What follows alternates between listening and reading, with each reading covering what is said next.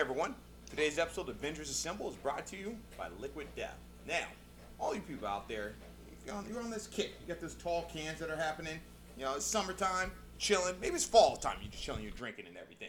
But if you're gonna go out there and have yourself all these nice little seltzers and all, why don't you go in and get a tall can that matters? And of course, we're talking about the place that is saying murder your thirst, and there's a death to plastic. That's our friends over at Liquid Death. Now, check this out. Their tall can, 16.9 fluid ounces of pure water. But you can get it in mountain spring water. You can get it in that nice little sparkling water when you go to the office.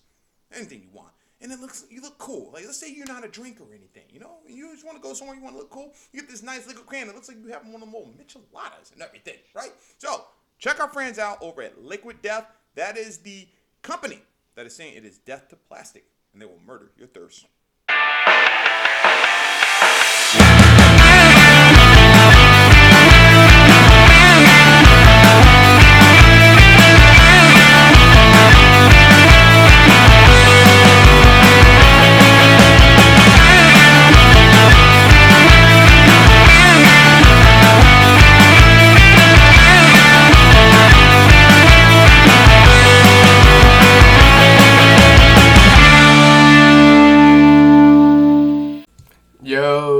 What's up, everybody? It's your boy Mikey P, aka the Latino Heat. Y'all already know I lied, I cheated, and I stole the opportunity to be your host today. But regardless, I want to thank you all for joining me on today's episode, and I want to let y'all know that I'm excited to introduce my co host joining me today. We have Chris Damn Wiggins. Listen, peep this, you know, my man, Mikey. I appreciate you going and plugging me in. you know, listen, you do listen, mi casa, yo casa. And of course, we can't forget about the Ohio Buckeye, Mr. Scotty Too Fraudy Bauer. Yo, Ohio Bobcat. I resent that name. I mean, what's there's no fraud about me. I'm like the most honest, not old but older than you guys, Uh, hold white on, guy I mean, you're that definitely exists. old. yeah. Listen, don't you have a milestone birthday this year? Yeah, it's called Dan Patrick 30.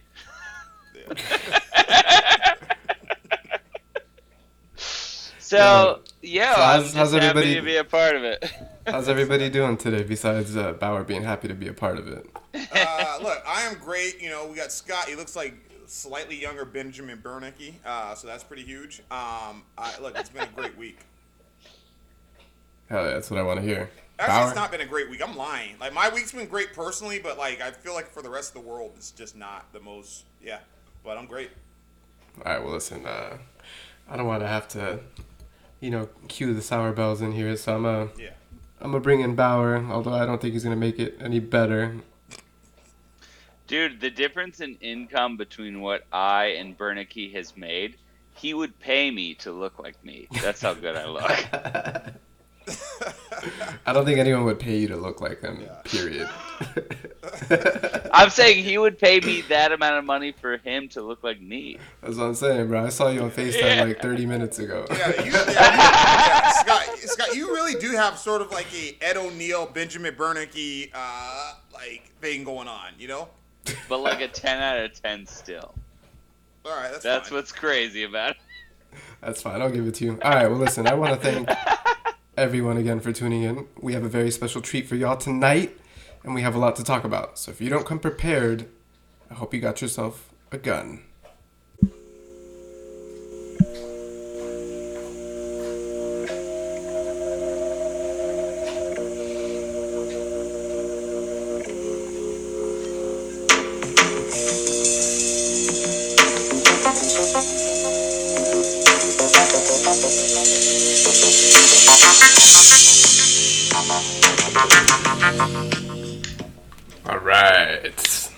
Well, listen. I want to thank everyone for joining us tonight again, and I think it's safe to say that for one.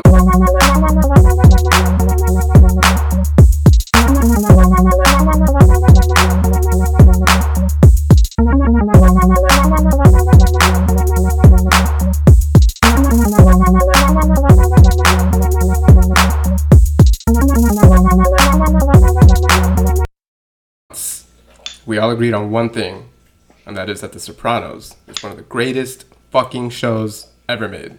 Yep. Special shout out to our special shout out to my two co-hosts joining me tonight, and uh, you know I want to get this thing started. So, Bauer man, tell me, what do you think?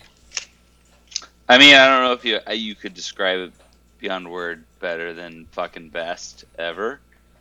Um, but my opinion as uh, an expert in English literature, and no, no, like I mean, I did go to college for like literature. Captain and all these Underpants doesn't count. I agree. he counts. He's part of the canon. No, so my point is like David Chase is um, completely brilliant, and we'll get into more of this later. But this show is like, I guess a good way of saying it is like uh, professors love Shakespeare, uh, fifty-two-year-old dads, Sopranos is Shakespeare, and then like all of us else get to enjoy it. No, that's a good point. So listen, um, I mean, one of the biggest things, right? Like, I love that we didn't want my damn perspective. Oh, you got to beat that though. Look, you know, I got to say this really quickly. Um, like, mad, mad shout out to David Chase. Um, I think that who's a friend you of yours? Exactly, friend of mine. Friend of the longtime show. friend. Yeah, friend of the show. He didn't want to come on for obvious reasons because he doesn't like us. Um, but what do you call it? Look, I would say that He might after my comment. No, he doesn't Yeah, like he- Scott. He, Yeah. I, I, I heard from people like Scott's misogynistic comments have kind of turned him off a little bit. Yeah, and xenophobic. Uh, what do you call it? Look, you know, I would venture to guess. Look, this is there is an argument to be made that this is the greatest show on earth. I don't think that anybody can be taken seriously if they do a top five greatest shows of all time and don't have The Sopranos in it. Like simply put, uh, I I think that it. I think that as a cable show, um, its only close competition is The Wire um, then followed by Breaking Bad. Uh, you know, and I guess you can make an argument for Sex and the City, but I guess like the leaps and bounds. Like if you were to think of if Sex if Sex and the City is Giannis Antetokounmpo, The Sopranos is Jordan. Fair enough. No, I mean, The Sopranos, obviously, like often regarded by critics, viewers, and writers as one of the greatest shows of all time, right? And you know, some some of the stuff that you're saying, like, I mean, can be argued, right? Like, some people will sit here and say, you know, LeBron's a goat, Jordan's a goat, and people will say the same with like the shows, like The Wire is the best show ever, The Sopranos is the best show ever, Breaking Bad is the best show ever. I think really it just comes down to like what your preference is, you know, like where do you a stand Lakers on it? fan, we know exactly where you stand on it. Where do I stand? Mike's biased. Uh, Kobe is the greatest of all time, except we give respect to Jordan and their equals. But in my opinion, the equal argument of Jordan is cool, and we can talk about that all day long. If you bring up LeBron, I will invade your country, rape your women, and Oh, kill wow. you. Okay, all and right, know all right, okay. that, Uh, yeah. that All right, LeBron so, is okay. worse than Kobe. uh, like so the first like 10 seconds of your argument i was like all right yeah you know No, the I'll- whole I'll- argument I'll- is I'll valid. the whole argument is valid, and you all know it, and you won't admit it. I don't know that the whole part of that is particularly Whole one part of it. nah, whole part of absolutely it. not. absolutely not Whole part of it. i pay my respects the same way that i pay my respects to, to, to tony you know what i mean but just to give you some background on this because i feel like Oh, like but you're, we can't talk about that to anybody else except for us, though. no The, the mayor, the murder. The well i'll never get into a debate with you because i, I i've already seen how you get on Yeah, it's- chat. we're just gonna keep Not, a, spinning not a lot of skill or stats used. yeah. We're gonna see A lot the- of skill used, no stats used. We're gonna see like the biggest drop off of people. Like hundred people start like fucking with the episode, and then they'll listen to Scott Bauer's loops and just be like, uh, "I'm never listening to these guys again." That's what happened on the uh, weekly shift. Yeah, did that happen twice Yeah. in the whole history yeah, of the world? yeah. All right, Scott. Scott. Scott benefits. He comes on the weekly shift. That ep- that episode gets high ratings, and then the very next episode, people don't listen. And I gotta. I Because gotta. my episode was great. that's why they don't listen to the next one. well, listen. False. shout out to the weekly shift. All right, so the series was created by David Chase and is based on the fictional story of Tony Soprano, an Italian American mob boss based out of Jersey, who was played by James Gandolfini. And so, you know, the viewers of the show know the story follows his challenges as a mobster as he successfully wins his power struggle with his uncle to move up and basically take the role of the mob boss of his North Jersey crime family. So from there, as we follow along with the story, we continue to see not just his challenges of running his crime family, but the difficulties that he faces with his own personal family, which is what I think makes this story so great. Yeah. And then towards the end, you know, we start to see the typical mob like disputes with opposing crime families, but it was such a good combination of everything. And that's what I think makes this this series so special. It's not your ordinary Italian mob drama. No. Yeah. Like this show goes deeper into the psyche of Tony Soprano as a person who's not just troubled from the traumas of his upbringing as a son of a mobster, but as an individual who's trying to basically live in the real world and live as this person with, you know, different backgrounds, different stories, a father, a crime boss, an individual Yeah. dealing with, you know, psychiatric he issues. was he was introduced as the character as that. He was introduced as his character. Remember the first episode, he starts talking about him as a family. You don't Right. know that he's a crime boss to his psychiatrist. Right. You start off seeing him as the family man, and that's that's what makes Correct. the show so different. Is that we don't just see, we don't just follow him along through the storyline and witness, you know, a life of crime. Like we go into the journey of psychoanalyzing a person who's basically battling internal struggles from like years of external influences that are leading to his traumas. Like we witness his struggle with mental health as he's like, he's obviously like clearly suffering from anxiety, depression, outbreaks of panic attacks and like that's not something that's very typical for someone in his line of work you know and i think that's what shocked everyone in the public is like Yeah. you know you hear all these stories of mobsters like capone and you know you never hear about the psyche behind it it's like damn like a mobster dealing with psychiatric issues that's fucking wild Yeah. Look, you know, you know, I, I think that the Soprano family is a perfect stand-in for America and our history. You know, it's you know it's paved with takeovers. and- Yeah, the hedge fund motherfucker. the uh uh the guy at Enron who was like, Bye, bye, bye. Uh, all of the Lockheed motherfucker, let's let's invade Ukraine and Russia and get our dicks hard again at war. Well, But, like- I- like All right, if I can finish my point Yeah, yeah. quickly uh, before you both interrupt me. Uh, look, you know, I, like our history is paved with you know it's imperialism, right? There's takeovers, there's genocide, right? And we're we're we sitting back and say, you know what? Um, we're comfortable in that we don't want to say, you know, this is a problematic or this is wrong or anything like, and step away from that. Uh, You know, like, uh, and look at everything that we've gotten from blood or whatever, right? And our guilt and anxiety over right? The Sopranos allows us to say, to look, to peer into that or whatever, and say, okay, this is engrossing and this is fascinating. Those people are wrong, right? But all we're doing is looking at a mirror of ourselves and then being able to, to provide that criticism. Wow. yeah damn that's a good You point know, and I, and look, and I, I want to say any- I want to say something too as well. Um, I, I know typically it's not. Uh, uh, we don't let someone do two segments here, right? You know, and like I said that this is that that you can't come up and say that this is the greatest show ever. Um, or so you can't come up and say that. You get you put a lot of pressure on yourself to make two segments good. Go ahead. Okay, ahead. well, thank you. I appreciate that. Um, like, I think what do you call it? You, uh, no one can be taken seriously talking about the greatest shows ever without having this in the top five, right? But I think that what like this says, so, like as I mentioned, this says something good. Uh, it says something about a modern American life, right? And maybe you want to say like the Western Hemisphere in general, right? Landed it. we Yeah. are, you know, uh, monotonous, you know, and spiritless for the most part. You know, you go talk to your dad, and not, not I'm not saying this about y'all's dads or anything like that, right? Um, right go- hypothetically yeah, hypothetically, you go and talk to your dad and you talk to your parents, right? At a certain age, right, they lose that energy, right? They use, uh, they lose sort of that spark, right? And uh, to quote Stone Cold Steve Austin, or whatever, right? You drink back that liquid courage or whatever. You think back to when you used to be a man and everything, you know. But like life's become like uh, you. Be, it's a repeating cycle if you're having to listen to people, right? Spend money on crap like shitty holidays like Valentine's Day, right, or your anniversary or whatever else a woman wants, right? Um, or what your god kids want. No offense to Scott, I know I'm the god dad to your son, uh, so I don't mean that about him, right? But you know, and you, you you're sitting around looking at TV screens or whatever, right? Tony's depressed because this is all this is giant ball of shit and nothingness, right?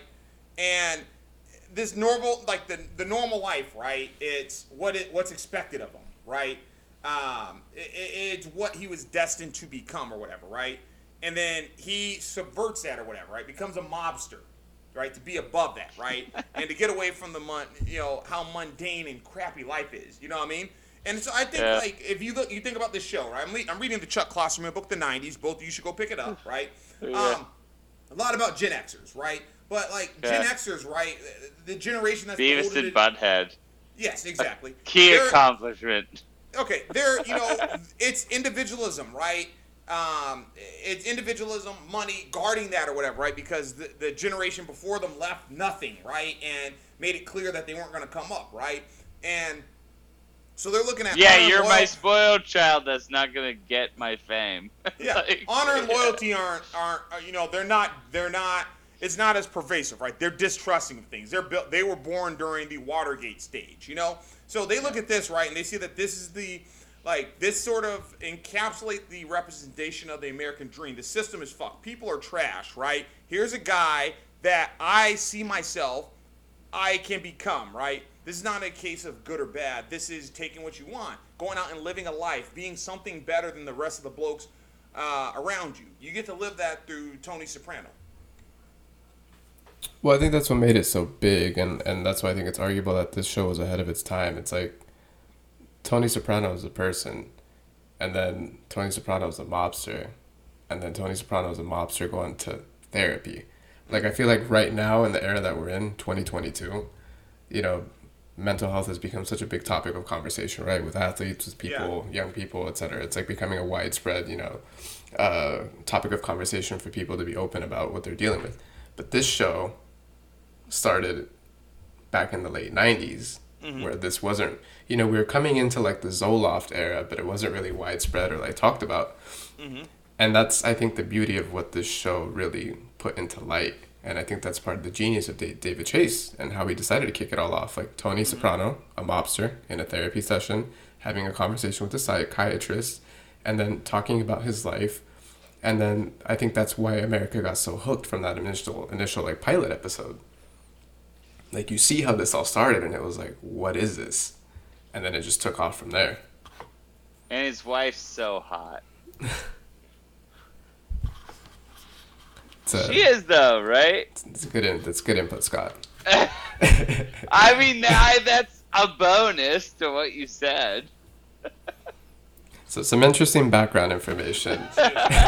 Prior to The Sopranos, David Chase had a successful career as a TV writer and as a Oh, producer. that David Chase. I'm saying Tony Soprano in the the character of Tony Soprano had a hot wife, Edie Yeah. Falco. Yeah. Did you like her as Hillary Clinton in the uh, impeachment? No, Okay, all right. Nurse Jackie. Yes. Anyway, let's go.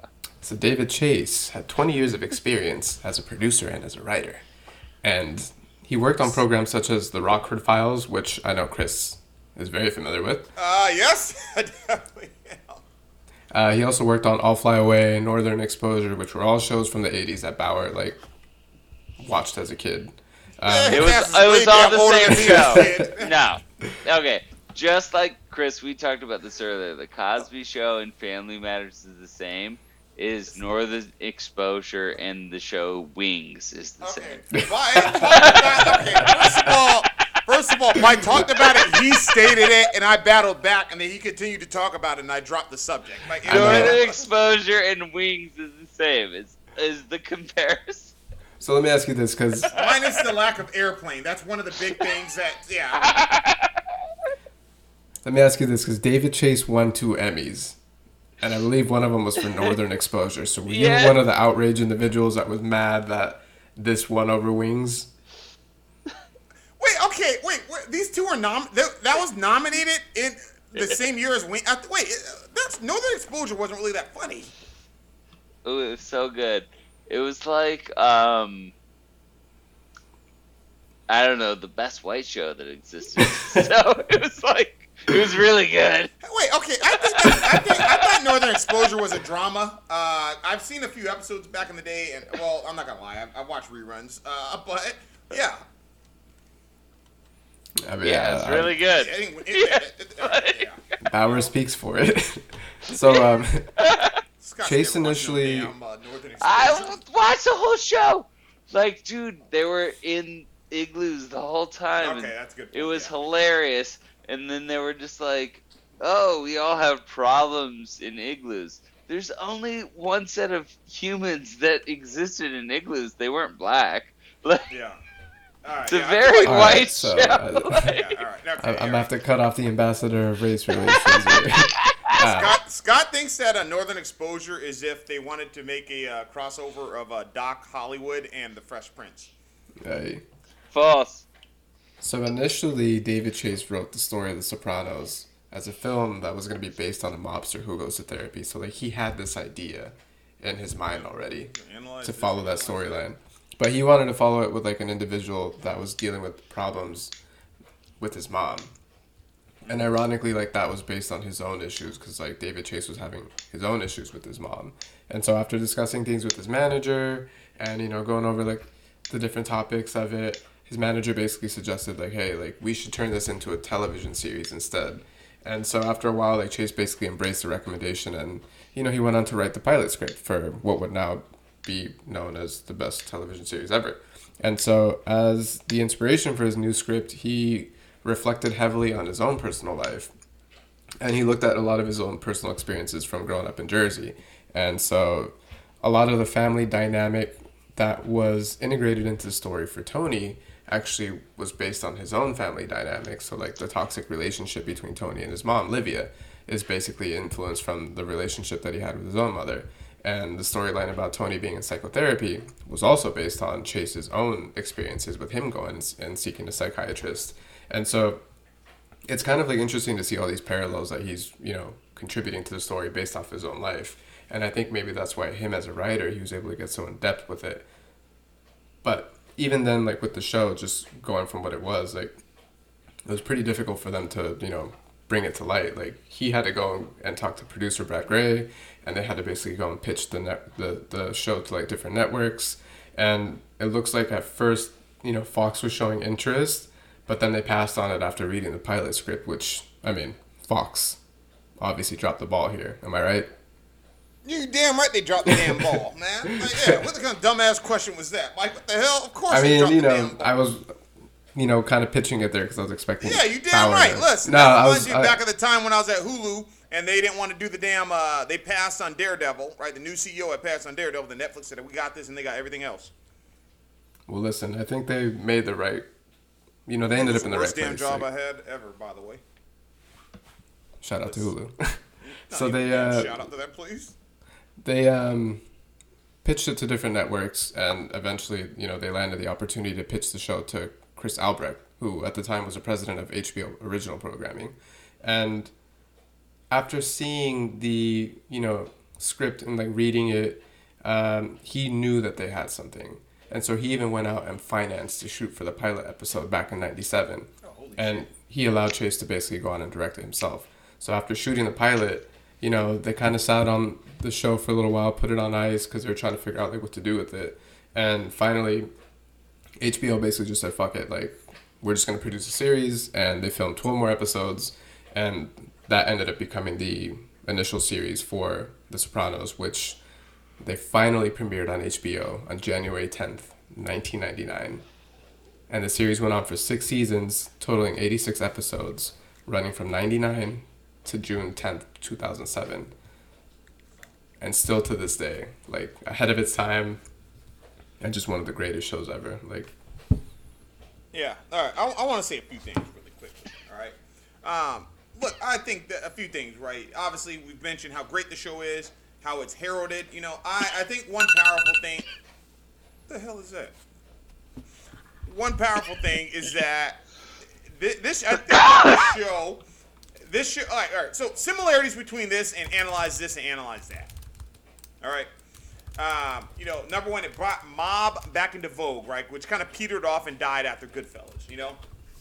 One other thing that's the the through line between those two is that um, it ushered. It was ahead of its time in ushering in. It's okay to not be okay.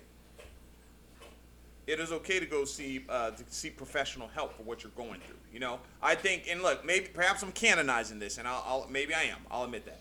Um, I think that this show made people think, you know what? If somebody as badass as Tony Soprano has to go see a therapist, I can do that. It, it, it allows you to open up to shows like uh, you, you would see it in Two and a Half Men, where uh, Jane Lynch is the psychiat- the therapist rather for uh, Charlie Sheen's character. You know that of its time too. That this is a precursor to that. Right? And then individuals now to say, you know what? I see a therapist. I can actively talk about it. It's not something that you ju- that you just wait to talk about your significant other at night or whatever. You know, you openly talk about you have someone. You can do that at work. It's not frowned upon. You're not treated. You're not a leper anymore. You know, I think that's a powerful thing about this show. No, I agree. Absolutely. I mean, those are things that every single human on Earth goes through, right? Like that's what's so cool about this show, and it's just like um, it's it's summarized by this like oaf of a man, and Be too hard on yourself. no, I'm not even saying myself. I think that's what. Yes, everybody. We should all say that. Don't be too hard on yourself. Everybody should say that. Right. Exactly. No, everybody should be. Like, it's this whole idea that he's trying to improve his life. And he's just this terrible human being. But he's on a journey of, like, being like, hey, man, like, I'm, I'm just a fat fucking pig of life. And he kind of is like, oh shit, this isn't making me happy. Ah! He blacks out and like he's got to go through a whole new journey. You know, it's a cool show about that too. You know, Yeah, I mean, I think the series speaks for itself. Like from the cast, the crew, the music, the filming locations. Like, The Sopranos has received plenty of acclaim. Well, look, And- think about this. It, like, you know, we're doing this show, of, course, off of the uh, hmm, that Meadow Soprano was in that damn Chevrolet ad at the Super Bowl, y'all. Yeah. they betted on her early, man. They were. She was like, she's like. Daniel Radcliffe to America. Like he he turned out to be like a little tiny twerp, and Meadow from like nine years old turned out to be like what she was at the end of the show. Like smart and intel. No, she no. Like Yeah. you know what I'm saying. In that way. But it wasn't like she was like sexually sexually. Like they made her smart and she was intelligent That's sexy. and she grew. Yes, exactly, in a good way. Daniel Radcliffe was just a good a- way. well, not if it's I mean, I've fifteen seen the year girls old. you dated in high school. First of all, Mike and I are young, so we it wasn't like when you were watching The Sopranos when it first debuted and you were put like past Correct. 30. Correct. Yeah, I know. I'm, That is a good point. So that's exactly right. The values are different there. But Yeah, I mean, yeah. like, to As bring Norm it, Macdonald would say, it's a generation. Yeah, like you were, yeah, you were well past having graduated college and gone to like ten year college reunions with the Sopranos. Like, Mike, Mike and I, we were still like playing with Pokemon cards. And Yeah. stuff, so we were looking up to Jamie Lynn Sigler. You was Got it. Got it. Got it. Yes. Yes. yes. which to bring it back, like, Let me Chevy- keep talking about the Chevy commercial though. Look, Lots well, that's what I was of gonna say. Like, Chevy was, Chevy was brilliant. toward her way. like shout out to the marketing team for like coming up with that idea because from the moment you saw her in the truck it was like all right and then you kind of just heard the, the snippet of the intro music and you just knew off the bat like this is a correlation you know and even prior to that just her driving through the city was very reminiscent of the of the introduction to the show you know yeah. and i My think city that that sucks, so tells we you never got to see that. We ain't never had no Meadow Soprano driving through my city. My city sucks.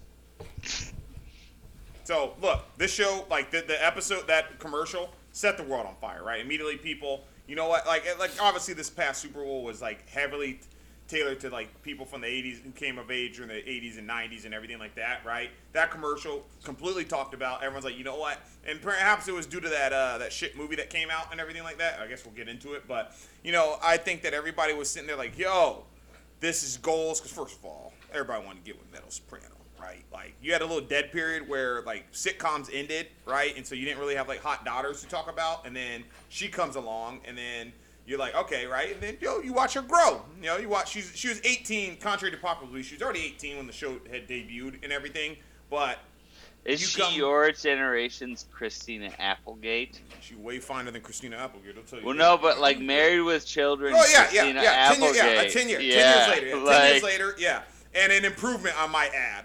All right. Yeah, Oh, Listen. yeah, so I agree. I agree. But I so- think that's exactly right. The hype, the hype on her is so big that Chris is still mad at Turtle from Entourage for dating her fictionally. Yeah, you damn right, bro. Look, uh, Scott and I used to work with a girl um, that looked like a sort of Armenian version of Meadow Soprano, and I told the girl, and she was all excited. And I let her know. I was like, "But I was like, you ain't no damn Meadow Soprano." I'll let you know that right now. So we ain't gonna mention her name. It never made a Hollywood script either. That story. Yeah, of course.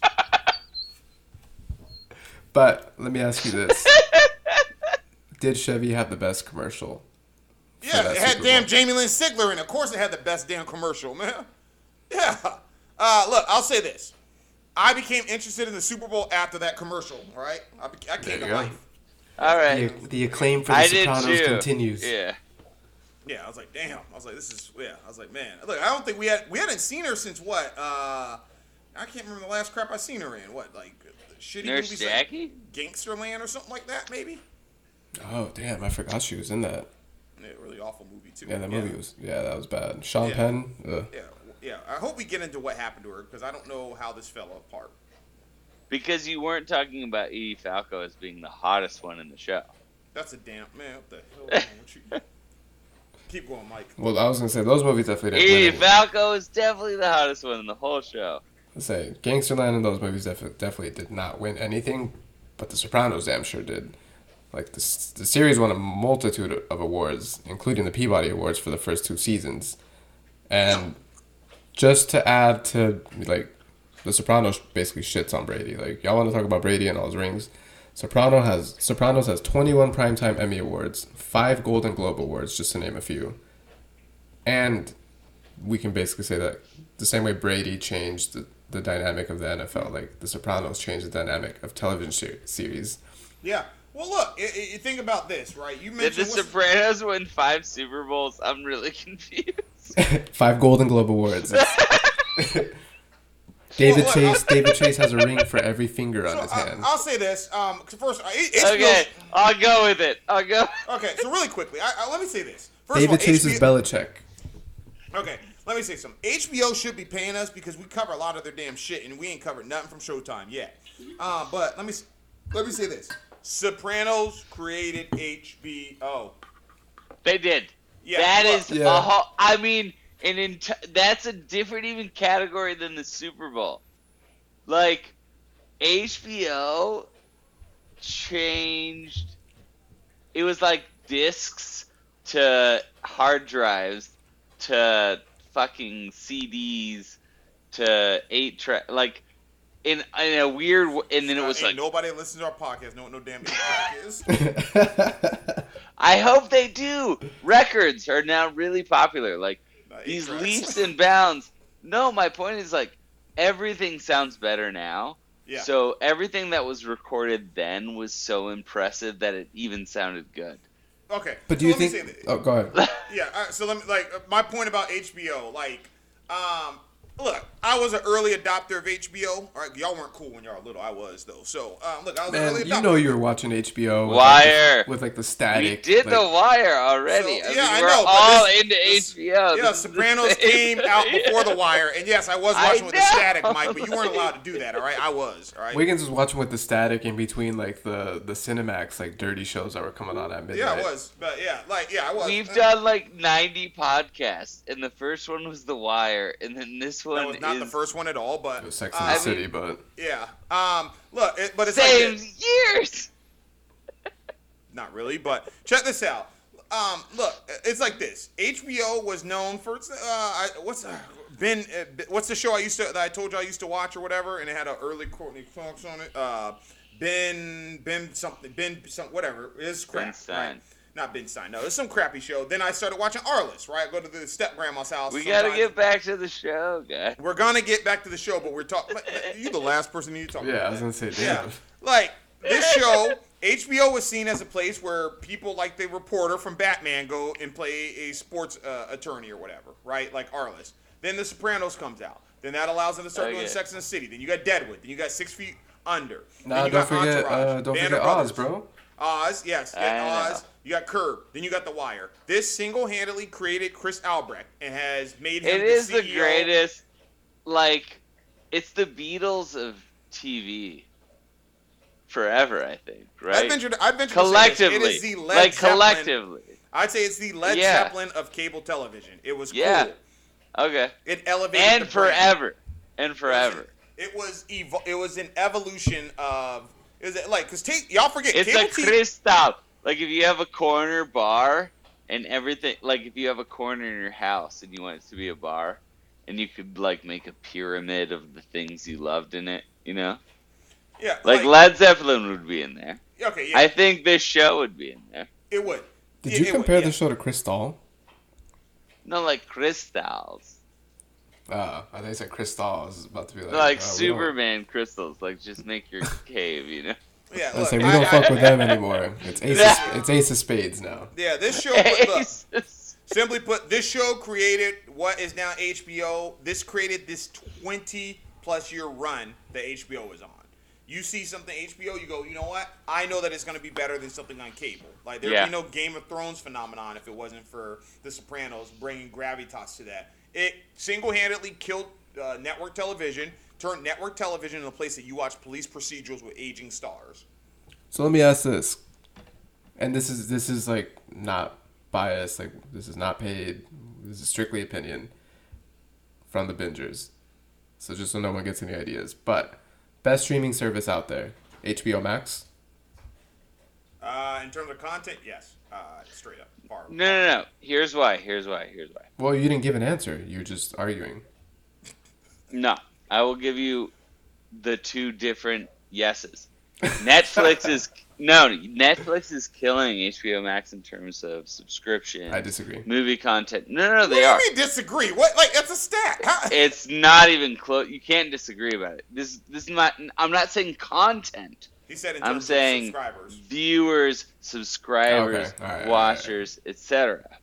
I mean, I'll still disagree because I'm biased. You know, but Well, yeah. yeah. I'm just- of I'm course, kidding. a Laker fan doesn't like stats. I mean, yeah. All right. Yeah. It's it's just happening. A Laker I mean, you can disagree, but it's Right. just happening. So, so then they have a lot of really good stuff. But this, what Chris is describing, 15 to 20 year run of shows and episodes that a lot of our entire podcasts have been surrounded by, is is like, uh, it's it's like an earthquake proof, uh, tech giant boom proof like it, it intellectually property wise this is like a, a really important epic of thought in uh in humanity as we make this leap Yeah. And this show is one of them it's the old 45 year old white guy that maybe you guys don't know and i know i've known them my whole life his name is Scott Bauer. no when i was 12 they were 45 and And now i am 45 exactly it's like a i'm not i'm 39 but you know what i mean i'm way closer than you guys are so you not. Uh, look, I, look, I, I like Scott. I think what, what do you call it? This the Scott's bring up, brought up a good point, right? And I guess like, how do you define best? If like I, I'll define it by content, you know, and also uh, it, context as well, content and context. You look at HBO Max. Essentially, uh, if y'all remember, so if you remember, there was what do you call it? There's HBO Now and there was HBO Go. they both dissolved so that you can come with. Uh, we're not talking about it okay we just you wanted an ethereal question i thought we gotta go back to the content of the Sopranos. well, let him answer his question. Yeah, yeah, goddamn, yeah, yeah. Uh, look, HBO Max. I say from the standpoint of their original series and the and what they're what they're able to put out. I think that it's unrivaled, it's unheralded, right? The fact number one, they're they're aided by the fact that they have to deal with Turner and Warner and everything, so you get new you get actually new films that are being released on there. Like obviously Netflix is doing that, right? But high quality studio stuff is being released onto HBO. Uh, HBO Max, and then you're also getting their catalog of everything. If you're like, hey, you know what? I want to watch Real Time. I want to watch Sopranos. I want to watch the old Chris Rock show. I want to watch Sex in the City. I want to watch Deadwood. All of these things are available. Then on top of that, they're you know they're bringing you reboots and everything, and what they're doing with sort of like maximizing their their IP. And I, look, I venture to guess. Look, I'll say this: HBO's IP is just better than Netflix's IP. Um, if like net, if we're looking at Netflix as the clo- close runner up, I'd say obviously they have a lot of subscribers. I'd, I'd honestly say that they're probably behind Amazon in my opinion. They're definitely above Hulu because Hulu's trash, but they're you know I would say the IP that you're getting from HBO it's more iconic. It's quotable. The people are quotable. The characters you you know you grew up with them. You're comparing it right. Like they have Justice League crap. Then they've got what do you call it? Then they've got The Sopranos. They got Sex and the City. I just think that that media library that they're able to provide you is great, and it's just it's just the best streaming service. Their Streaming library is just it's ridiculous, and like the Yeah. amount Kind of of shows. HBO against Disney, I feel like, because if you're if you're just like a person who grew up like three years after you guys, you wouldn't know any of those movies. No, I disagree. And we're talking about a different age demographic. Like Disney is appealing for like the younger audiences and the people that grew up from our generations that have kids that they want to also like Well, share those say- experiences with. you know? Okay, I'll say this: Okay. Disney Plus. I I, I for, failed to admit that. Or sorry, I, I omitted that, right, which was a failure on my part. Um, I do think that there's you can look at it if you're looking at a big three. I think it is net it, it is Netflix, HBO Max, and Disney Plus. Then I think Amazon and potentially Paramount Plus are right there. I'd probably put Paramount over Amazon to be honest with you. Really? Okay. I'm not a fan of their content, but that's just me. Do you watch Paramount Plus? I mean, Paramount has like all the old Nickelodeon stuff, so I feel like you know they're kind of like on that same. I trend haven't like- had Amazon in like seven years. Where does Peacock rate? Like, Well, Scott, you're biased though. Like, yeah, I mean, Peacock's got I'm what just like saying. Peacock's got that new Bel Air series, right? they got WWF also. Right. That that I mean, they're I just think their their, UI is kind of trash, but. Uh, Yeah, I mean they also got the Premier League games. So I mean like they they've got angles, but I feel like if we're talking strictly content as far as like series, Yeah. and if you want to even factor in movies, I think HBO Max Yeah, like if I- shits yeah. on everybody. If I can have one, I'm choosing. If I, if I'm only allowed to have one, I'm taking HBO Max. Yeah, because even their limited series are good. Like Yeah. we can look back at the limited series that we've done here, like Mare of Easttown, and like you know Yeah. those are just short runs, but they're so good and Yeah. they clean house in the awards. Like Did- okay, so the episode of The Sopranos that we're supposed to be doing just became a, contri- a criti- critique on HBO as an entire network. Look, this this isn't an ad. I mean, they, they just they're the best. Well, we- And I if mean- we're talking about how Sopranos. We're talking about how Sopranos is elevated, uh, elevated a network, right? Um, Yes, I, I don't of think it's. course, Un- that was. I agreed with you, and then you went like 15 more minutes into. All right, so let me do this. Let me do this because usually Scott's the one that goes on tangents, and suddenly today either it's getting past his bedtime and his old ass has to go to sleep. not. Or he really wants to talk about this, so I'm gonna just go straight to it. Best episode ever of The Sopranos. yeah, let's go, let's let Scott go because he Let's interrupted just- everybody. No, I concede. I got us on track. I get to recalibrate. Yeah, so Put tell you us guys what- on the what- spot. tell Put us in you your opinion. guys on the spot. I'm asking you right now, what is the best episode ever? Uh, the best episode is the last episode. Why? Um, are we gonna talk about the theory of the last episode later? Uh, I mean, I think we should. Yeah. So I'll I'll just give you the light version of it. all right. Give me the Spark Notes version. Right.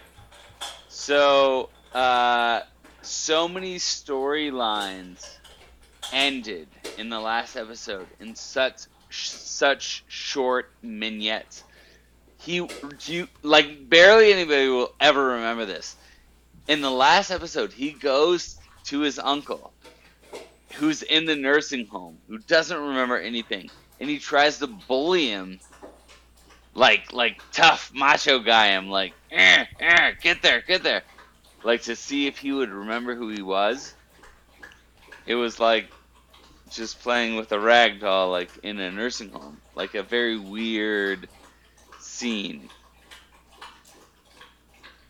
And what is that noise? Oh, it's my dog. Oh my god. It's also uh, the sound. I feel like that sounds like a nursing home. Yeah, that sounds like, that sounds like when Scott's at his wedding and they say you can kiss the bride, and then Scott's part. that sounds like Scott anytime he's uh, talking about Ohio State or anything anything related to his favorite sports teams. How dare you? That was a valid opinion of Tony's appreciation.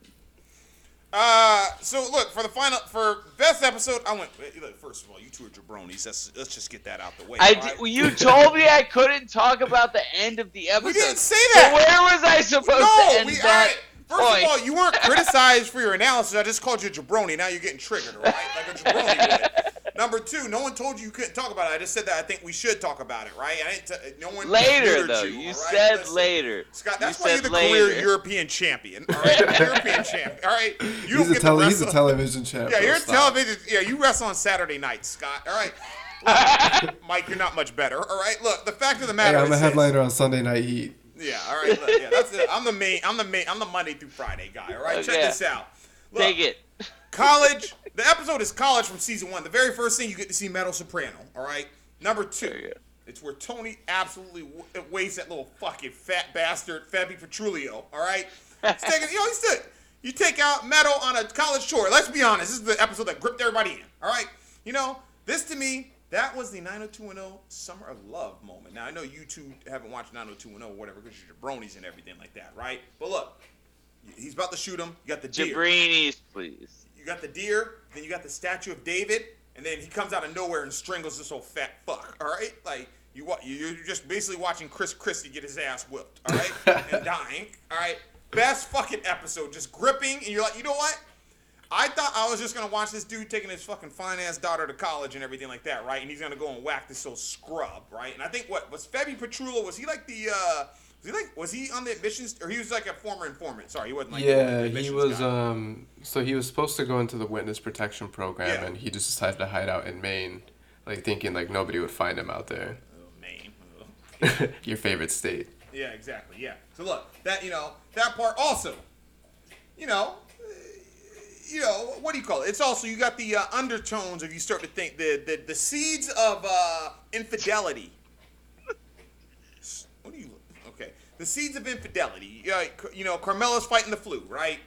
You know, and then she learns that the therapist is a lady, right? You know, so you start to think, okay, there's gonna be some cracks in the fissure, right? This kicks off so many different things for me. Yeah, and I think just the way he balanced like that whole segment, like he's taking her to like go on the college tour, and like they're staying at like that motel and they're having dinner, but then he's mm-hmm. also like low key like doing some like, you know, recon and like basically scoping this guy out and plotting how he's gonna get him. Like that, I think was the epitome of like his double life, the family Yeah. man and the mobster. Yeah. Hey, also, um, let's. Can we also say if you're gonna change your name, maybe don't like have choose your new your new alias as like the same kind of initials that sound pretty similar to the name that you just abandoned. By the way, I think his name was Fabi Petrulio, and he changed his name to Fred Peters.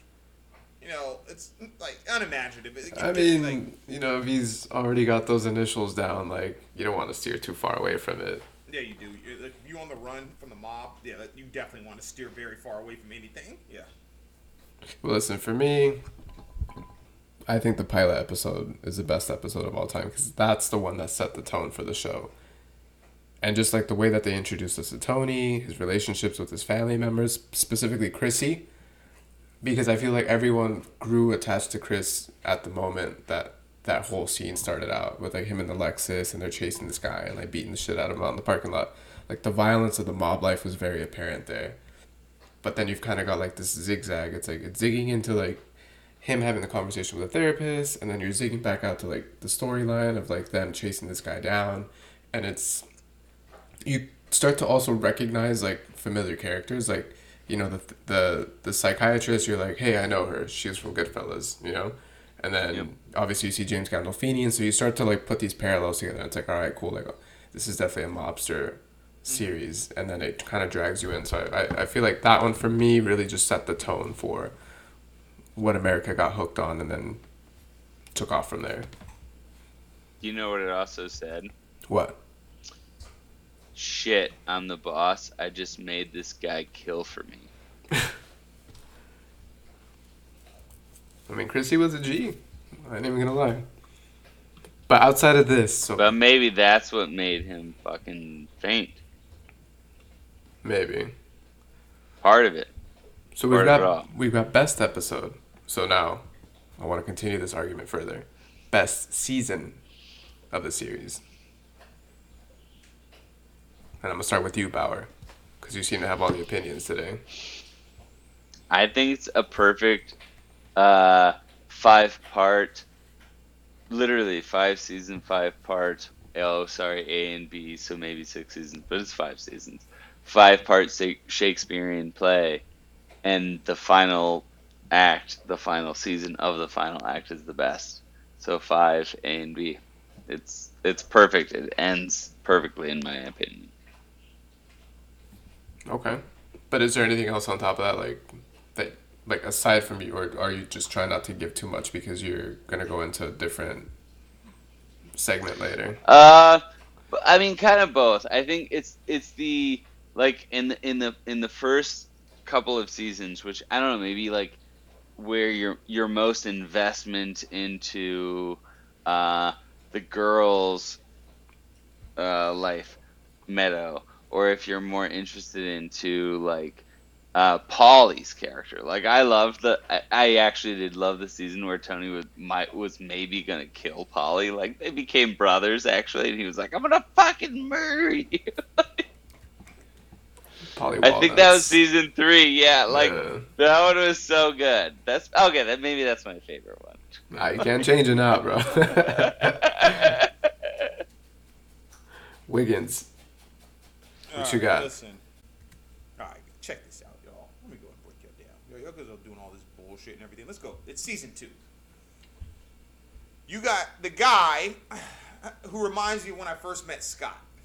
All right, Richie Aprile, I believe his name was. All right. You know, look, you get him. Uh, you you know, you, you got his storyline. Then you also got the Sal, the big pussy pu- uh, right?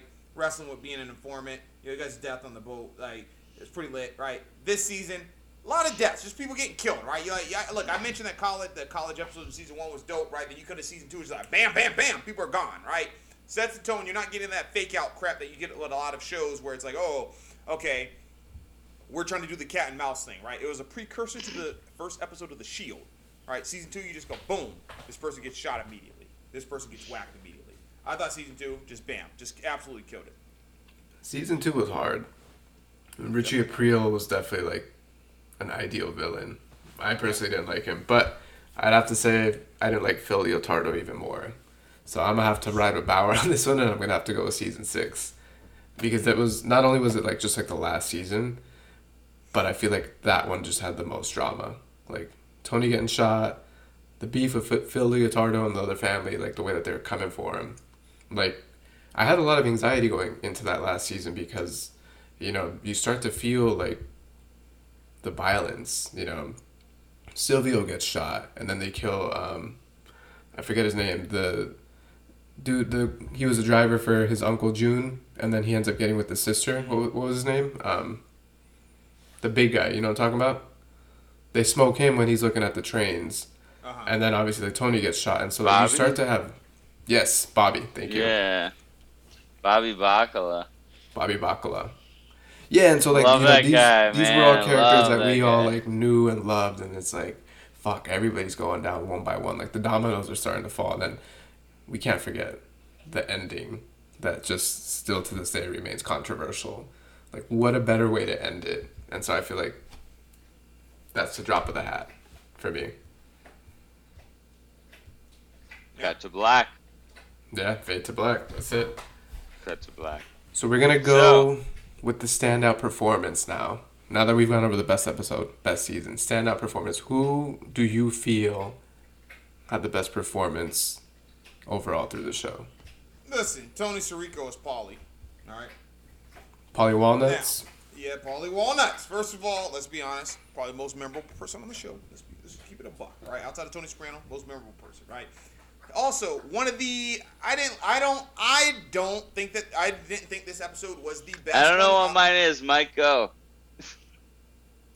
All right. So nevertheless, yeah. All right. I didn't think this episode was the best, but I know every critics love it. The Pine Barrens episode, right? It's all Okay. Paulie driven. Uh, America loved it. Really funny episode. Um, that I look. I think hey, just absolutely killed it. Probably if you if somebody uh, we were gonna have our new co-host was gonna be on the show. He dressed up as Paulie Walnuts one time, right? Um, I think if, if you're gonna dress up as somebody from the show, Paulie Walnuts, right? Is, He wore the jogging suit, zipped down to like. on that, yeah, you wore it. Yeah, Hell that's yeah. why we wanted him on, right? He'll be back on the. He'll be. He'll be debuting on the next episode. But yeah, I'm going with Paulie. Uh, Tony Sirico. killed Was that Adidas or um what was the other brand of jumpsuit that was popular in that day?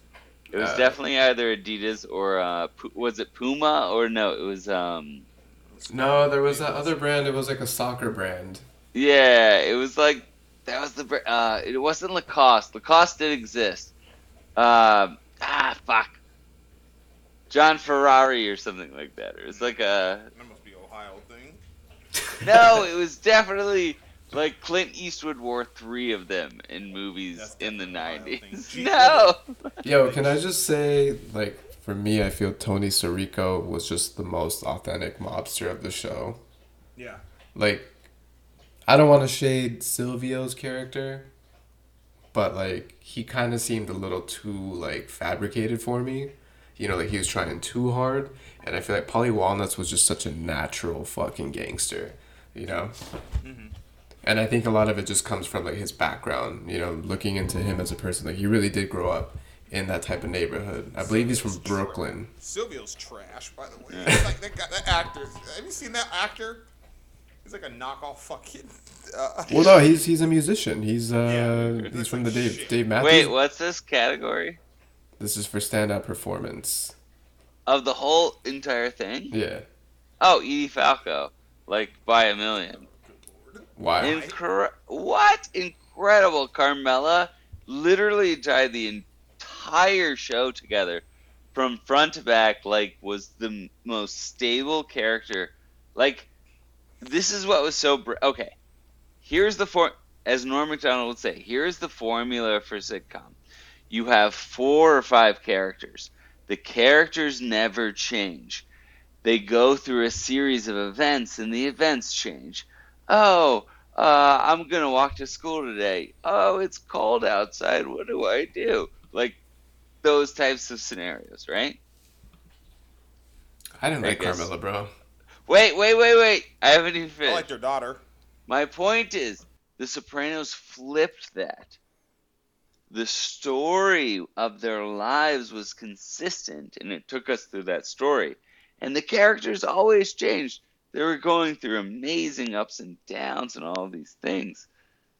Scott, you seem like you would be a uh, the, the what's the the therapist who was in uh, Goodfellas. You think if you think No. more into her? Okay, got The only way you you got understand. offended. no. No, no, Right? no, no, no. What I'm saying about Carmela is the only way that you understand the Sopranos show is through understanding her character, and that's how she, she sees the whole show. It's crazy. I'm telling you, that's like that. Her her performance just transcends the whole show. Let's be honest here. Scott is just trying to save face for all the misogynistic comments he's made. So he's rooting for a woman's character at this segment to try to save face. You said it. I didn't. It. Scott, do you think that, Scott, do you think that Edie Falco and Tilda Swinton have a lot of uh, similarities? I mean, what's a lot? Two out of three, or like Face, hair? nine nine out of a hundred? Okay, all right.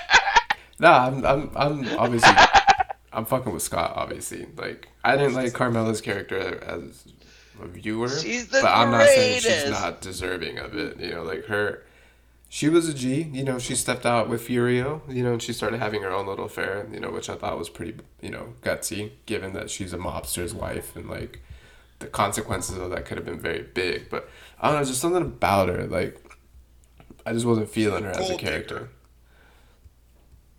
Oh, she was the biggest hypocrite in the world. Yeah, just yeah. Just, yeah. I mean, Like, I, me. She like, was My wife would be so virtuous. She was so virtuous with the priests and all of that shit, and she was always like, "Oh, we have to be moral. We have to be moral." And she's living with Tony, Yeah, making that's that right. Existence forgot about- happen. like, the yeah. priest. yeah, yeah. The priest was hanging out there a lot. Yeah, that guy was. It's a scumbag. crazy performance. Yeah, she tried to get with him. and- horrible. See? In the episode that I said was the best damn episode, she that's when she tried to get with him. Yeah, see, that's why. See, that's why I wasn't feeling her, man. How are you gonna take a man, a holy man like that, to step out like that? If you, Shame let's on you. Man, if that man was Catholic, he won't no damn holy. All right. Why do you think? Yeah, Tony he, was if he in wasn't gonna get it from her, there were a lot of little boys. Why do you it from. think Uh, Tony was in therapy? Hey, well, listen. Doesn't she try to get with Furio? Yeah, she had enough. Like that was like her side dude. Yeah. That's what I'm saying. Like she could have gotten him killed. Like, she could have gotten both of them killed. Yeah, she can't be trusted, man. All right. What did I Chris- mean- what did, Chris Brown, uh, Tiger, and all them say, and Lil Wayne say about all that? Nah, I'm not gonna say it, but All right. I'm gonna give a. I'm gonna give. They a, said they don't still love them. Tony and Carmela loved one another. They were like high school sweethearts. They did love one another. It was it was that's what was cool about it. Well, I'm gonna give my stand-up performance to another sweetheart. Uh, I'm, gonna- I'm, I'm gonna have to go with Drea De Matteo. Drea De Matteo held it down, and her performance when like right before she got whacked, like ridiculous. She was fine. Like that, I think that scene has so many people in their feelings as she was pleading for her life and Silvio shot her. Because we all knew it was coming. Like, and the way that they took the storyline from her, you know, wanting to, you know, just have, you know, Chris lock it down and like propose to her. How the hell he pull her, by the way? Fuck if I know, man. But shout out to shout out to him, right? That's one of But the things HBO be lying about. she was super loyal to him, you know, so much that, you know, as the FBI started pressing her, you know, she started informing to try to save both of them. And obviously, King shaming the both of you. I mean, it backfired, right? Like, it, it got her caught up, and she admitted it to Chris, and even Chris, like, had to try to save face for both of them. But, you know, I think just that moment where they set her up, like, we knew it was coming. And the moment that they pull over the car to the side of the road and, and Silvio gets out, like, it was so gut wrenching, and the way she pleaded, it just tugged at your heartstrings that, I don't know, I, I- think America really lost it at that point. Like, if we had social media back then, I think Twitter would have been in an outrage. Yeah. Hmm. Is she married to Ellen? Uh, I don't know about that. Okay, she fine. Oh yeah, damn this show. I tell you, they know what they mean. Outside of that nasty ass Carmela, or there's babes on this show. So Stone Cold appearance. Look, I got this one. All right. Robert Patrick is David Scatino. All right. First of all, we all have a friend like him. All right. He's mediocre. Where's he work at the damn? Uh, what do he work at? Chick Sporting Goods. Nah, he worked at Big Five Sporting Goods. nah, didn't didn't he own his uh he owned his own no, store? he worked at that place from that movie Grown Ups One and Grown Ups Two that they work at. That chef Dude, he at? this guy invented Spalding. You guys are so wrong. So he gets his ass whooped when he owes a hundred, uh, you know, fifty k to Tony, and also Tony had let him know that he's not allowed to play in the damn game, and he's gonna beg for it. All right. Very unlikable, very weak. Also, his son, not a fan. Just yeah, I for I I can't explain why I don't like his son, but I'm pretty sure y'all can guess. I ain't like Why? him. Man, how the hell he gonna get some damn Meadow Soprano, man? Look, I say like this. Hey, right? but she had the last laugh, bro. She got his car. Yeah, I know, but how the hell he get to hang out with her? All my chicks are trash. All right, like uh, yeah, all my ch- uh, yeah. No, none, uh, I'm sorry. Any girls that I know, y'all okay? Y'all ain't no damn Meadow Soprano. All right, and this and no damn Robert Patrick's son be get to hang out with her or whatever, right? Or David Scatino's son. Look, also. This is what I love about that, right? In- In the scene when he gets his ass whooped or whatever, Robert Patrick had been pissing off James Gandolfini a bunch or whatever. So, that beatdown that they did um, was in one scene. Also, this guy dresses like Scott Bauer, all right? Like, just does uh, khakis, you know, like pleated, you know, just yeah, just Put some Not a- respect on that not a- yeah, wardrobe, not a- dude. not a lot of drip- not what of did drip, it right? do? What like, didn't Coles- it do then?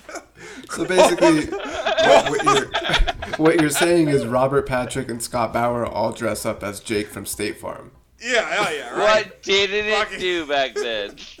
All right, just fucking It Kohl's gave dress, you Jake Kohl's dress shirts, Kohl's shoes. All right, this Ross dressed for less pleated khakis. For those who don't know, White this is how uh, this is how Scott and Chris actually met. Chris was Yeah. working at Kohl's. Scott was in there shopping and looking for recommendations, and I told him go to another store. the rest is history. No, I was trying to sweet talk him. I put like a, I put like an application in my shoe, being like, "This is the way to get the job, right?"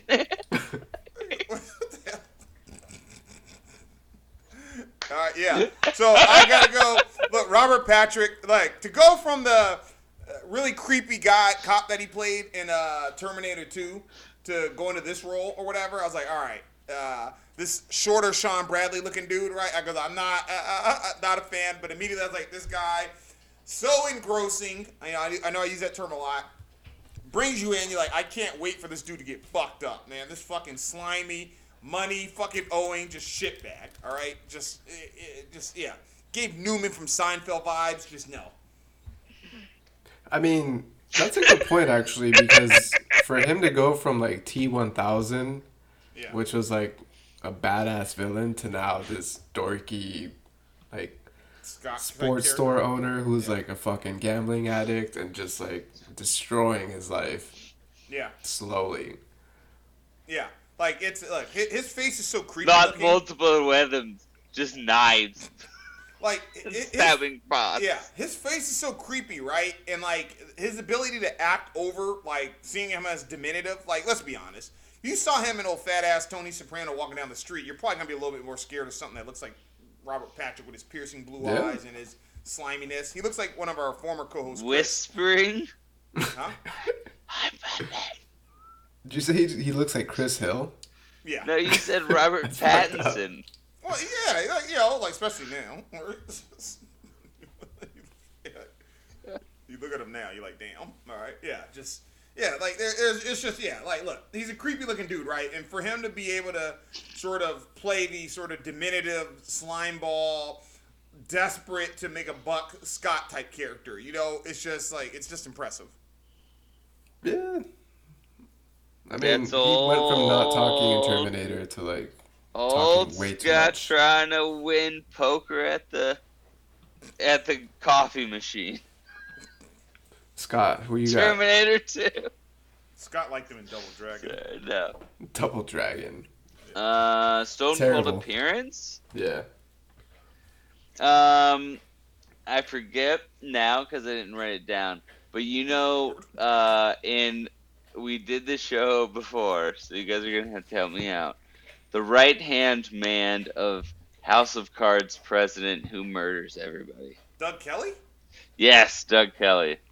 or Michael? Wait, Michael Kelly. I mean Doug Stamper. Michael. Yeah, Kelly, Doug right? Stamper. Doug yeah. Stamper. Yeah. Michael Kelly.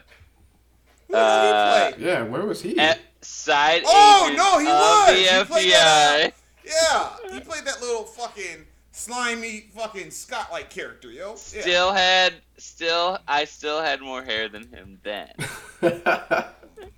That's a lie. It's not saying a lot either. Yeah, yeah. He was on the uh, what do you now though, now, and that was like ten years ago. Yeah, he played the FBI agent, right? Like uh, Right. on the uh, terrorism uh, group, I think. Sorry, you're right. Yeah. he worked with. Uh, oh what's that one? shit, you're right. Yes. He was the one. Yeah.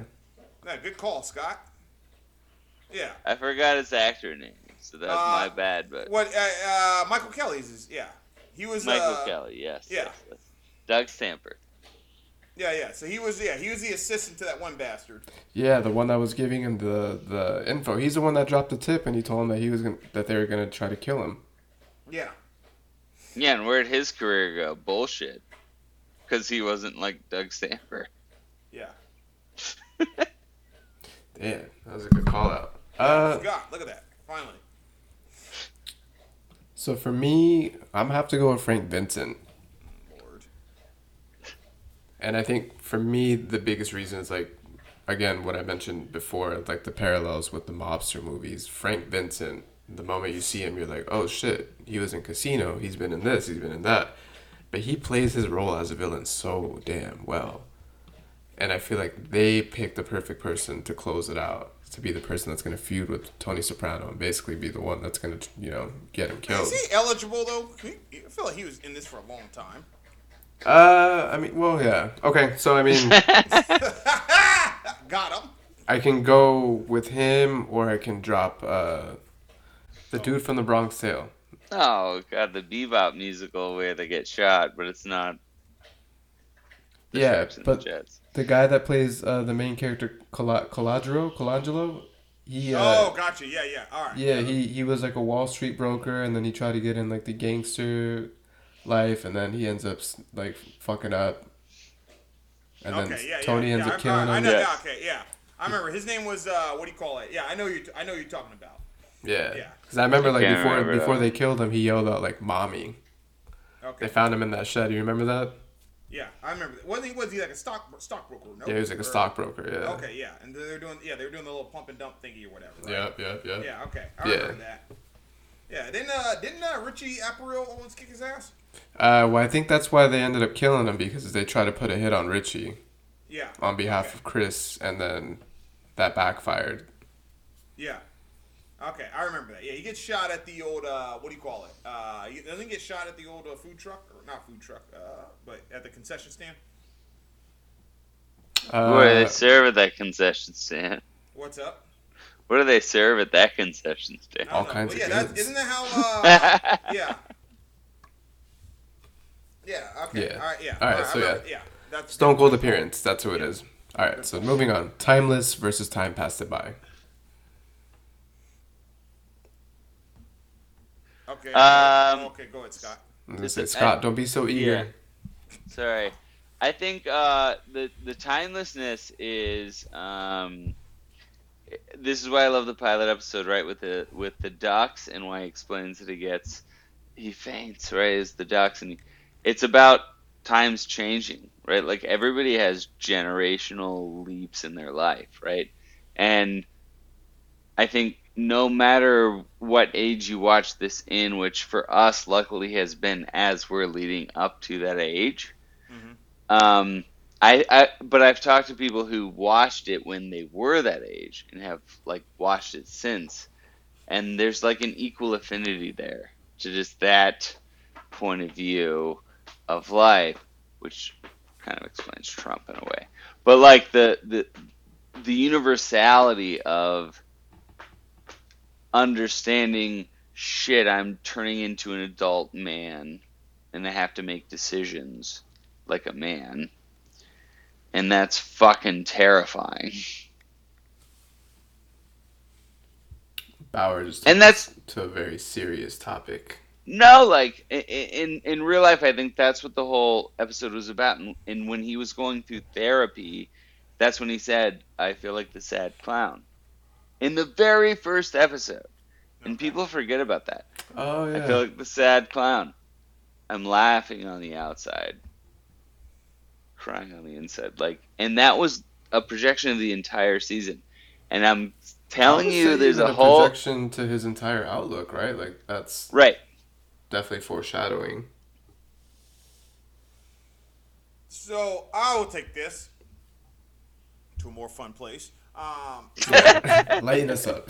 all right, time. Look. So that's timeless. Just, I mean, that's Nietzsche. Okay, I'm not that's arguing that it's everybody. not. I'm just I saying mean, I'm taking it to a more fun place. yeah. Uh, look. Yeah, let's like let's not cover up. Scott's gonna gonna be talking about the fucking wife dying the whole time. Uh, check this out. so timeless. Simply put, Tony laying hands on people. All right, I'm with it. All right, you don't see, look. There was a time, right? Ass whoopings on TV or whatever. You know, weren't seeing a lot, right? But to see the like to see the sheer volume of it, perfect. And that's not that is exactly what you expect from a Ass movie. So all about it. on You know, TV.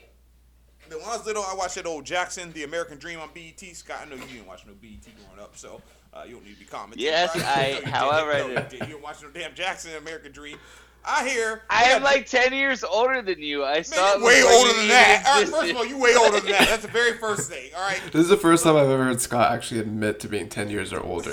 than you like Yeah. Now look, check this out. It's really only like five. Wait, it's way more than that. Look, now check this out. Number one, uh, I, well, I, I watched the Jackson American Dream, All right, Five hours long. Man, Mike, boy, pull out the damn belt. Ain't nobody get his ass whooped. I'm like, man, I was like Michael Jackson lying on Oprah and shit like that. Man, he didn't get his ass whooped in that damn movie. So you didn't see a lot of ass whoopings, right? Then Tony Soprano come, right? He let you know, right? You fucking, you write him a ticket. You one of them old fat black motherfuckers that works at the uh, L.A. Department of Transportation. You get your ass whooped, right? That happens, right? So I'm all aboard on this. Laying Unless you're an old white female. Okay, all right. And then he has a panic attack. All right, yeah. Now, let's talk about the things that have not passed it by. Uh, everything he did at the bottom being fucking his employees, just not appropriate at all. just, yeah, not, yeah. I look, we don't condone that here at, at Star Mata Media.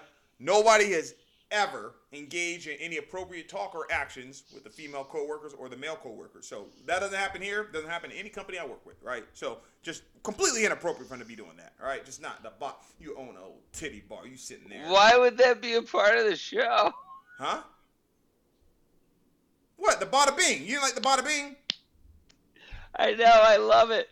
That's what I mean. Like, I said it why would they? pass its by. It's just not appropriate. No, I know. Like, why would here. they advertise? No, they they advertise the bada bing as being like okay for all of that. What you said Well, I know. wasn't Well, I'm just saying.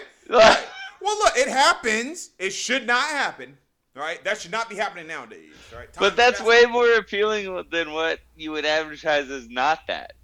Well, no, I'm just saying. It hap- well, okay, I get that, but I'm just saying.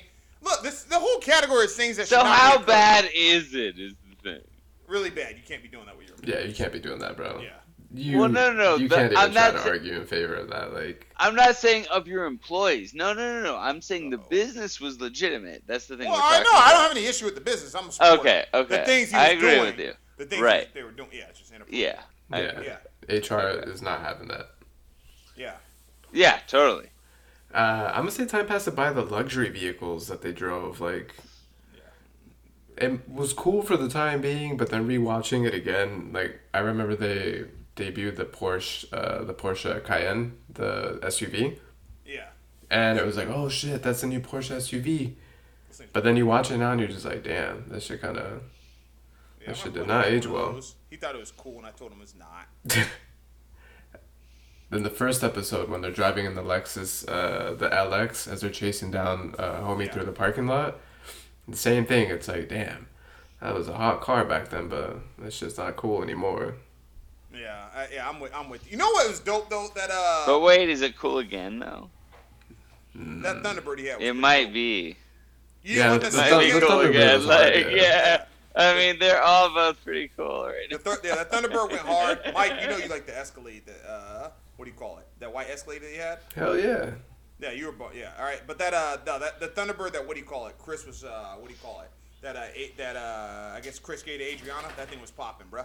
That, that was, Now y'all know I had the Thunderbird back in high school. Mine wasn't as cool as that one or whatever. It's better than Scott's car, but it was on point. Yo, all right. What's y'all's favorite vehicle? One vehicle, if you had to name it in any movie ever, go Mike. Uh, I'm gonna have to go with the Cutlass that they had in Training Day. Okay. Uh, well, I was gonna. What? Wait, he didn't have a Cutlass so He had a Monte Carlo. Oh, you're right. It was a Monte Carlo. Yeah, I was gonna go with that too. Just- Okay. Yeah, like I'm a like I want an '87 Grand Natty, and that's the closest thing I've seen. He had a, I think he had the '79. What do you call it? '79 Monte Carlo. I was like, man, whoo. I was like, let me let me come up on that, right? Man, what a great car, sexy. I'd have kids with that car. Have you guys ever seen that GIF in? No. Um, no, no, no, it's a good one. Uh, from uh, uh, Scott, remember? you're gonna name your car? Plot Oh yeah, twist. I was naming the car. Uh, but you mustn't be afraid to dream a little bit bigger, darlings. My favorite car is the DeLorean that goes back to the future. Why would that not be the greatest car ever?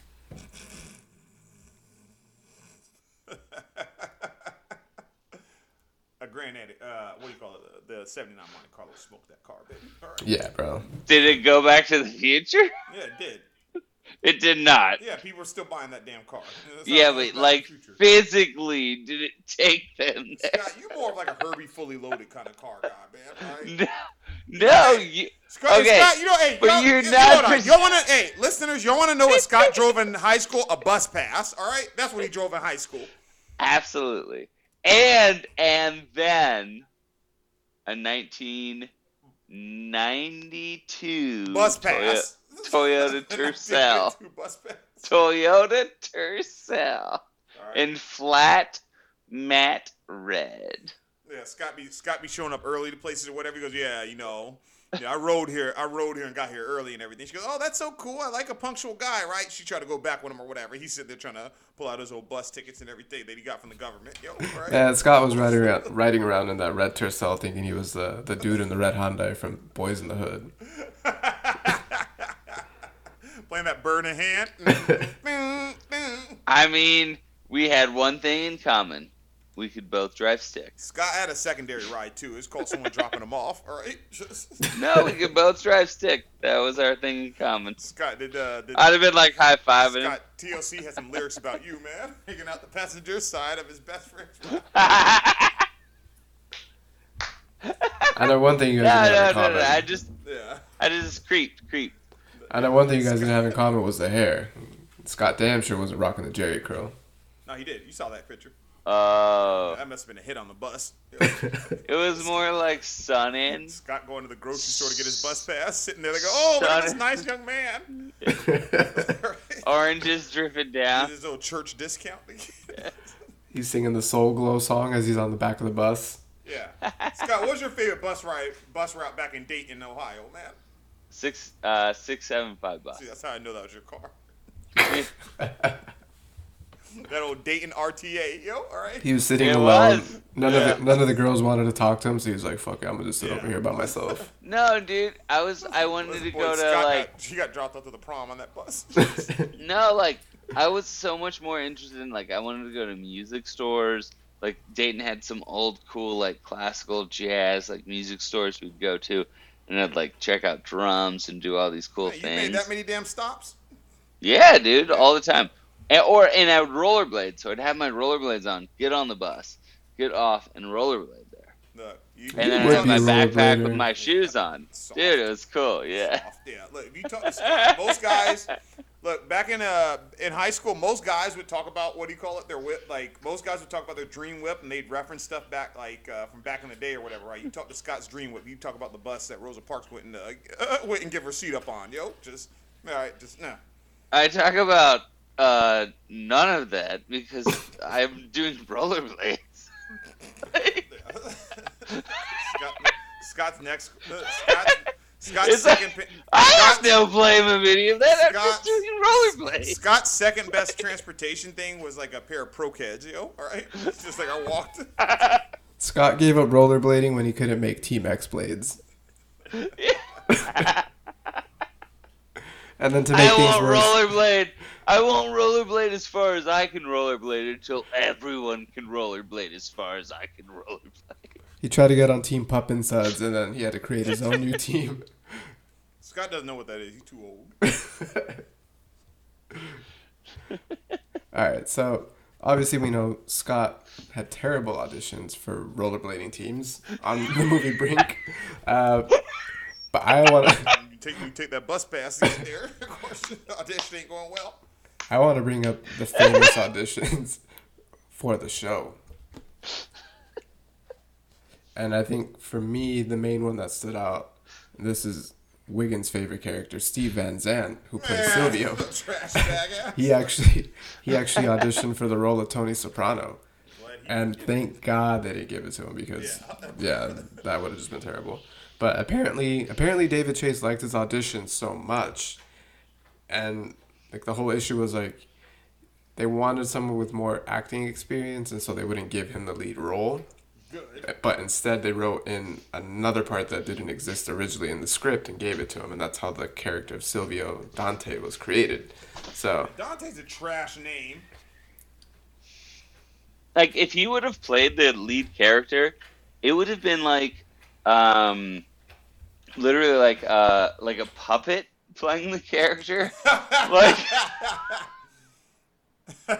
like,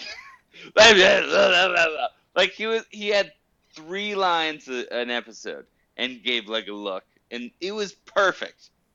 Could you imagine him being the lead every scene? it's a fucking puppet. So uh, I added this. I'm so glad this didn't happen. Ray Liotta was willing and gonna sign on to play Tony if there was no more than a two-year commitment. They passed, and thank God, because Ray Liotta sucks. Yeah, I, Uh, Ray. Liotta does not suck. Yeah. Oh, once again, Scott like it's some obscure like three-year relevant. Karen!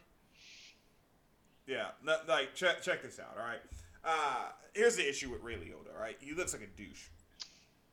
All right, I don't like to say that word just because I think it's corny, right? But it's fitting. Not Ray Liotta in 1999. You're thinking about Ray Liotta now. I mean, what was he good in in 1999? Muppets from Space. Goodfellas! No, Muppets from Space in 1999. That movie, The Goodfellas, came out 10 years before that, man. I know. I get that he was in Field of Dreams and Goodfellas or whatever. Those are the only two things he's ever done in his life. Other than that, it's Muppets in Space and Hannibal. Hannibel. Yeah, that. See, Scott. It's just- it's so- yeah, all these movies that Scott like John Q.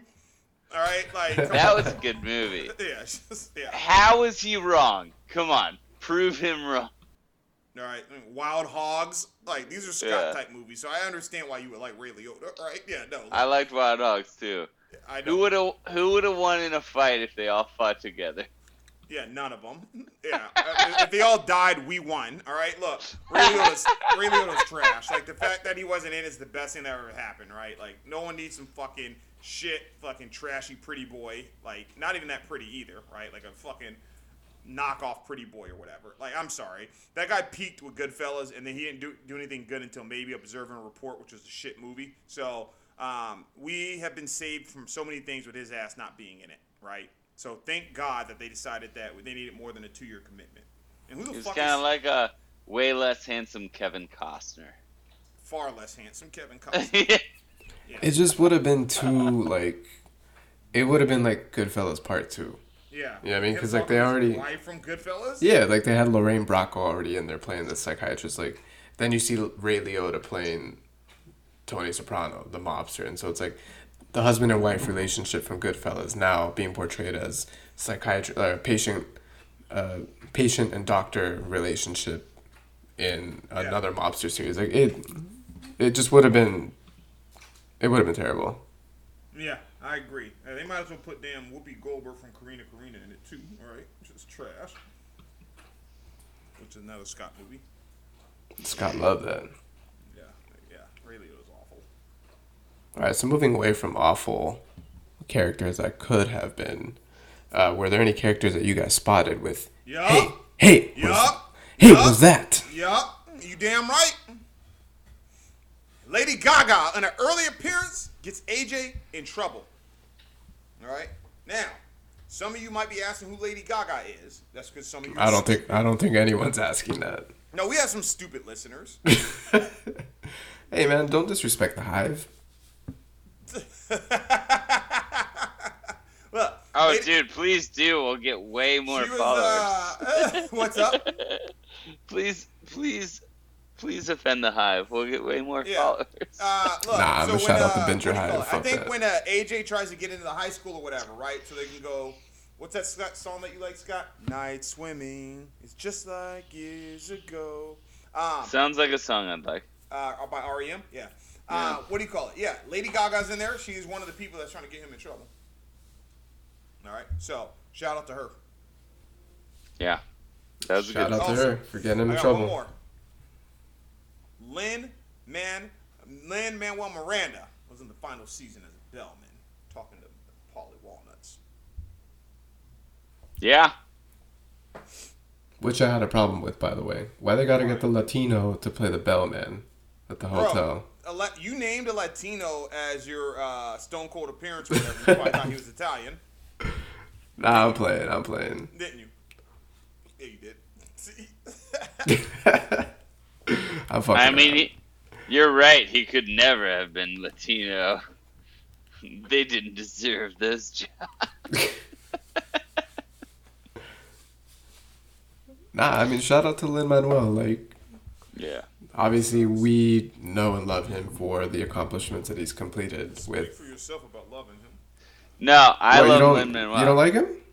It's not, I mean, it's not that I don't like him. I don't love him. I'll tell you that. He's just there. All right, I'm speaking for myself then. Yeah, all right. no, no, no, no. Hamilton, I love The Heights. I thought those were dope projects. No, he ain't Dominican. this is uh I don't want to I don't want to I don't want to go that far with it. This is like a um uh, uh Tom Brady debate or like Lin-Manuel it's not Miranda? that big. You're right, yeah. Oh. Like I like him as an artist. Definitely. Like what he does Mhm. artistically is incredible. Like the fact that he could write something so brilliantly because he could never cut it ever to sing actually in anything ever on Broadway because he's a horrible singer.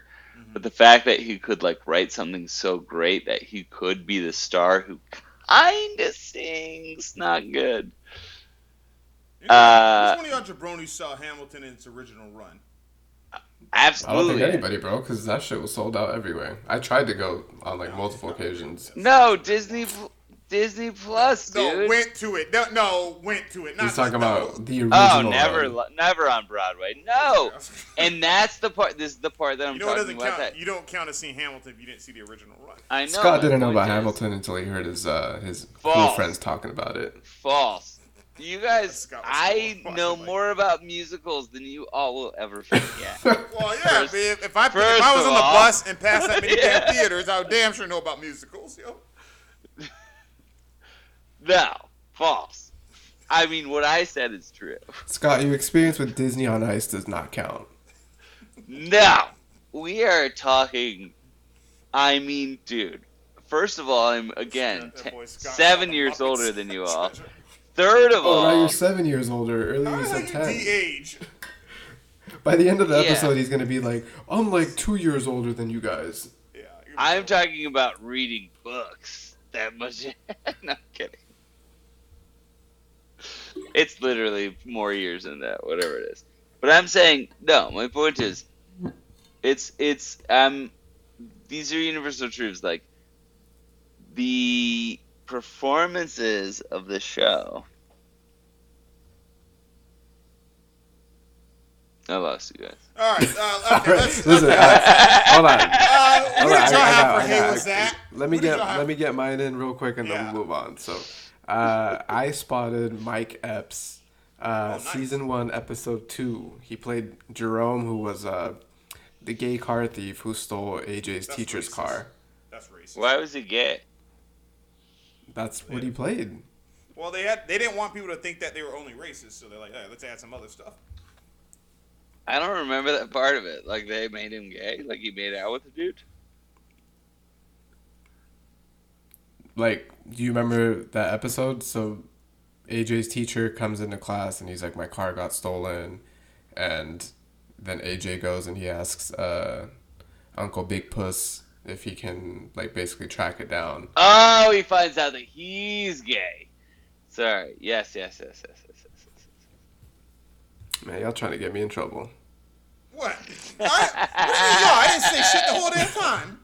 Scott trying to get me in trouble. So, what I love about that entire season is the whole like, uh, are we allowed to say the word if it's in Italian on this show? No. Okay. Uh, what? What? I don't know what you would say then. Uh, the balloon, the whole balloon, or I don't know what. No, we're just. I mean, it means say something. That's my point. Whatever the word is, you know what it means in the context of the thing, so the word shouldn't matter. But uh, whatever. Um, yeah. I mean, there's one word I'm not going to use, but I would use this word. Is my point. Describe- What to describe Mike Epps and me? uh, yeah, I wouldn't use the Italian version of that word. You sound like Bud. when- when Don't get yourself bullshit. canceled now. Yeah, you. Yeah, you and Bud are gonna get us canceled. Yeah. Just FYI. You're already on. You're Well, on that word ice. was th- the word I was thinking was three syllables, not two. All right, Scott. Who did you have? that said, Hey, was that? Nah, Scott's on thin ice, bro. He, he's, he's gonna get his ass whooped. Yeah, no, yeah. Like, He doesn't want that Okay. smoke. He doesn't want that smoke, but I can tell you who does. Tony Soprano. Hold on. Ah. Let's see if we got this. My, uh, Scott, I know it's very lofty to think that you're gonna hit this, but help me out here, right? Okay. Yeah. Standing there, mentally exhausted, just pissed at you. Chances are my hate is nothing new. Mm, Fists yes, are uh, caught back, directed attack. by light. If you're We mad as am I, you will We'll show. be I there time after time. If you want, and I will, and I will be there time after time. That's what you're singing? Yes. What the fuck? I love that this has been a topic for a while, by the way. Uh, but okay, Mike, go for it, please. Scott fucked everything up. What's my singing, my singing wasn't great or anything, but still, It was definitely not. yeah, you know, neither was yours. Scott. Mine was amazing. No, Scott, you sound like Steve Martin from that movie where he moves in with that black family. Yeah, Scott bringing it back a- to the 80s. And he's in a movie. All right, go ahead, go ahead, Mike. Mike, I noticed your ass didn't sing either. I ain't trying to sing, bro. You, I thought you said you was Rafi Pagan, man. no, I never said that, but good call out. Uh, for me, so for all the smoke, I'm gonna say the scene where Tony uh, in season one, the end of season one, when Tony basically fought off the carjackers Oh yes. when uh, Uncle June set him up, like that. That scene right there was insane, like, and not just insane as far as like the fight scene itself, but just like the production of it, because you see him as he's like walking to his car, and The Sopranos obviously is known for having like a great soundtrack, and Yeah. so the music is playing, and you're like, all right, cool, and then suddenly the music stops, and then the fight scene kicks in. And so, like Yeah. the production levels, you're following along with the music, and then following along with him on his journey to his vehicle. Like you're unsuspecting, and then for the music to stop, it almost makes you feel like you're kind of like in that situation yourself. Like you're following along with him, Yeah. and then mm-hmm. just the music cuts off, and then boom, now the explosion of the fight scene breaks out. And it's not just like a typical fight scene. Like this is a fight scene where you almost feel like you're in it. Like the adrenaline kicks in, and you're Yeah. witnessing this man like basically fighting for his life. You know, Yeah. and the struggle and everything. It, it insane. Okay, look, I got a, I got a surprise one for you. All right. You can't beat mine. Okay. I got a surprise one for you though. All right. Let's go. We're gonna go to a place right where Scott's card gets rejected. The Nuovo Vesuvio. Never. I've never been rejected anywhere in my life. so, first of all. right? So y'all remember Artie? His uh, his plate. I think Amex says that they're he's under a blacklist, right? Because they got a bunch of stuff going on, right? Yeah, So- they're running the uh, credit card schemes, right? Yeah, yeah, right. So they go. He goes up there with your boy Benny, right? So you know, and Artie comes. You want, you want, you want, he wants to lay hands, right? He gets in. He comes over to the compound, right, at night and everything like that. He tries to go full Emmett Till on him, right? So he said, yeah, he's putting some hands, right? Then Benny comes out of nowhere using the look. You don't fight a chef, man. They're using the hands all the time, right? Lays him out, right? All right. So uh, what do you call it? What? Anyway, sorry, not no, sorry. Benny loses. Sorry, my bad on that, right? Anyways, Benny ends up unconscious, right? Artie, it's the first time you ever took, uh, won a fight in his life. All right, just imp- impresses. The other one I was gonna go with as well is uh, that boy. What do you call it? Uh, who's the dude who? Uh, what do you call it? When he ki- who killed his girlfriend or whatever? Uh, your boy Ralph. All right. When uh, he tries to like him and what do you call it? Uh, he uh, he gets into it or whatever with the uh, dude with the bouncer at the bada bing, right? And then anyways, uh, Tony Tony comes at him or whatever after he kills at the horses uh, after the horse stable burns with the what's his horse name Pio Pie or whatever. So Tony goes squabbles with him, lays him out. Rob wanted that smoke, but he didn't get it, or he got the smoke actually, but he yeah He got the smoke that he deserved, bro. yeah Like you damn right yeah the way that, I mean, I'm I'm obviously not a fan of you know animal cruelty, and like for him to take out his frustrations and you know use the horse as a revenge tactic on Tony was fucked up. yeah very sup- very I don't know uh, Godfather like which you love. Yeah, but that scene's a little bit different. Like The Godfather, it was like Okay. it's a They Godfather. cut, they cut the head, horse's head off. It's They cut it- derivative, Yeah. though. Yeah, It it, is it, it was it was more of like a symbolic gesture, you know. Okay. All right. It's different if you burn the stable down and the horse act- accidentally gets burned versus if you cut the horse's head off and put it in a bed. I That wasn't accidental, bro. That was fully The the Godfather the Godfather stuff was also just like very no no no very like meaningful. Like they always made references to it all over like all of the episodes. It was like remember when uh, Chris killed his first victim and he goes uh, Lucas Brasi sleeps with the fishes. And he's Okay, like yeah, yeah. Luca Brasi. It's Luca. Luca. All right, yeah, yeah, yeah. like the very first episode when he makes his bones and like i love how there's this like uh dis generational disconnect like gabagool and uh the fangul and the like his words don't even exist in italian it's just Mhm. like this really jersey weird thing Leave it to uh, the ambassador of race relations to tell us that these words actually don't exist. no they're white words that don't exist anywhere else Like for real, for real. Uh, yeah. So, uh, Scott, who do you got for uh, what do you call it? some of them not all of them i'm not saying like every word like when they're like oh hey how are you that's not like a word that doesn't exist anywhere i'm saying like these weird like rules about like gabagool that's not a word anywhere else except for new jersey So, Scott, who do you got for uh, what do you call it? For uh, who wants that smoke? oh Paulie wants that smoke Okay. What instance? Um, it was so it's really weird because it's one of my favorite parts of the whole show is like that weird thing where Tony was kind of like wanting to elevate himself Mm-hmm. and then he saw Paulie and Paulie was like watching old episodes of like Bewitched or something Okay. and it was like a mom version of his, it was like having a little brother Who sucks you're like- fighting, by the way. Well, that's what I mean. It was just like his little bro. It's like this Okay. fucking guy. Doesn't the uh, Russian dude kick his ass too? Yeah, dude. But like he Reminds me always ends up. No, he survives. Well, oh, I know. but like- he gets his ass whooped. But that dude, we never really found out what happened to him. Cause What's his like, name? Val- Valery or whatever. yeah, cause I mean, they took him out Mike to bury Lowry? him out, and they took him out to bury him out in the forest. And Yeah. then the dude was still alive, and then he gets away. They shoot him, and then somehow he gets up into the trees, and the Yeah. storyline kind of goes more into how like now they're stranded out there with the snow, and like we never really found out what happened to dude. You know?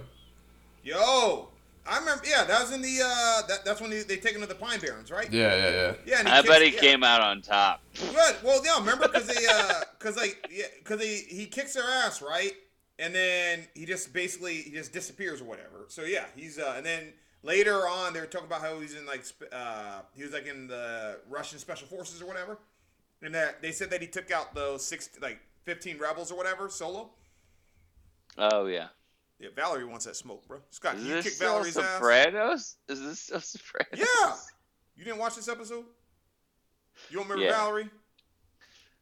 I mean, there was a lot of stories of a lot of medals. Uh, well, no, yeah, yeah, he, uh, yeah, but they talked about how he took all of them right there. He would have whooped Tony's ass. Y'all look, man, I tell you. also, your boy, uh, Bobby, uh, what's it, Bobby Backyard, uh, what's his name? Oh, Bobby Bacchanal. Yeah, yeah, he, he, uh, he whooped Tony's ass too. He did. Yeah, He was the only one really that kind of did. yeah, yeah, solid. All right. The whole time. Yeah. Only one who actually did it. And he did it for good, and it was like such a lesson that Tony learned in himself that he had to also resist not to hurt him that he did it. Mm-hmm. You know? Deep. Metal Sopranos, fine as hell. That's gonna be uh, Chris's quote of the day. okay. Poll. Who's hotter, Carmela or Meadow? Metal, what the hell's wrong with you, man? We got of Come on, dumbass? man. Nope. Scott, Scott, that's the equivalent. what career would you rather have, Vince Carter or Tim Duncan? Y'all know that Scott did that as a poll one time. No. Nope. surprised that people chose Tim Duncan's career. Nope. Nope. Yes, you did that. Maybe. No, maybe no, no. Because you're you're literally judging it by like the maybe two, three seasons that you're allowed to think that Meadow is cute. I'm judging it by the entire episode Meadow. that Yeah. Carmela wa no, that Carmela was hot the whole time. So she was hot in one episode. No, she was out the whole time, So in every season, no, yeah, metal. Listen, I'll put it this way. That's what I'm saying. Listen, Yes. Edie Falco had to play Hillary Clinton in a in the impeachment show, right? Why, Jamie why are you bringing up other stuff? That's that's why Chris doesn't like her. Yeah. Well, no, no. Okay, look. Simple as this. If Jamie Lynn Sigler, right, they're gonna have her playing like look, the only the worst like the worst looking person she would ever have to play is maybe Lauren Boebert if they did a documentary. All right. I'm sorry. Metal Soprano's fine as a motherfucker. Like I'm just yeah, it is yeah. Look, she got turtle. I mean, just look at her. All right, like Yeah, God, she jumped off the damn plane and woo. She she is able to survive a shit career post The Sopranos. All right, just on looks. Edie Falco would not be able to get away with all the moms. You know, all right.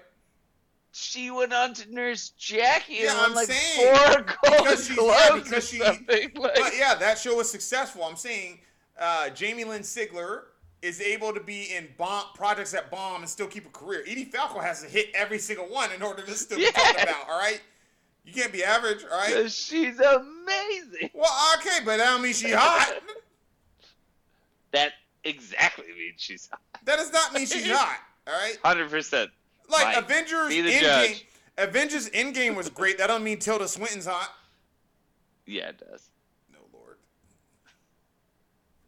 I mean, she wasn't the star by any means. Edie Falco was the star in all of these shows. All right, I'm just, look. Just- yeah. Mike, you haven't answered. I know you're gonna choose what's her name. Nah, absolutely. I'm I'm I'm not gonna go with Yeah, I'm gonna go with Meadow Soprano, bro. Of course. Yeah, Scott. I don't know what Scott. I don't know what's going on. I already Scott. said I didn't. I already said I didn't like Carmela as a oh, character. Oh, okay, all right. I thought maybe you still like Edie Falco. nah, I mean Edie Falco. You know, as an actress, you know she's cool. I have no beef with her. I just didn't like Carmela the character. How Yeah. dare you? so Scott, you better go watch Avatar She is 2 a immediately. saint. 'cause Your, your girl Edie Falco's in that. Oh, is she the new Sigourney Weaver now? Uh, I think Sigourney Weaver's still in it. Oh. But yeah, No, Meadow, I mean just like in life. uh, Chris was jealous. Of, Chris was jealous of Jackie Aprile Jr. for uh, dating Meadow Soprano Yeah, for that of whole course. season. Yeah, of course. That guy's yeah. How? d wait, did you not like Carmela the character as she was acted? No, Or I did thought you it was not great like her- job. And yeah, the she way did a of, great like- acting job. I just think her character and the storyline, like I don't know, I just wasn't vibing with her. She Carmela was Cersei before Cersei was Cersei. Hey Scott, I got a question. Could uh, Jackie Aprile Jr. as a linebacker could he cover you? No way. Okay. That's a lie. No. Dude, he would he, Chris. he would blanket you. Okay. He put you on an island. I'm very Chris, you know this. I'm I'm actually about sports like I'm pretty humble. Dude, like Why? honestly, in that league, no, I swear, like I was thinking about this. I wouldn't say you as humble. I mean, you're good. I wouldn't say you're humble about I'm a lot humble. of things, about most things. Not while I'm on the field, not at all. I play it very Or aggressive. after, You're right. or before, or reminiscing. No, like I've never on like talked about whatever. I'm saying I've acknowledged that I've done things. Literally in that whole season, uh, the quarterback threw probably 24 passes to me. I think in the entire season. Do you know how many of them I caught? Two. No, Scott, just keep Tw- talking. Yeah. 22, dude. Man, you ain't no Cooper Kupp, bro. Stop. I swear to God, I was Cooper Kupp. Get before outta Cooper here. Cup I was thought Cooper it Cup. was Ricky Proehl. You called me Ricky Proehl, and I Brandon told you Stokely. I'm fucking Cooper Kupp. Before He wasn't Cooper around back Kupp. then, so you didn't say that. All right. Well, I know, but he, No, you were I Brandon- inspired him. I You were inspired Brandon. him. You were Brandon Stokley. Listen, Scott. I Scott. was limited by the white receivers I was judged by. Scott is full. Brandon Stokley. Scott is full of it, and I'm not hating on him. No, I'm no, just, Dude, I'm just Scott can play. truth. Scott, Scott can play. I, I, I wanna- got some hands on me, dude. You Yeah. gotta admit that. Yeah, I've already Like- said it. I've said it multiple times. I just asked, could uh, Yeah. Could uh, Jackie Aprile Jr. cover you because he was a linebacker? Could not. Well, right. sounds like Would you be insulted if he covered you? Not at all. No, if he was assigned to cover, you wouldn't be insulted at linebacker. Never. Oh, I would. No. It sounds like Chris is hating on Jackie Aprile Jr. I'm gonna ask you this, bro.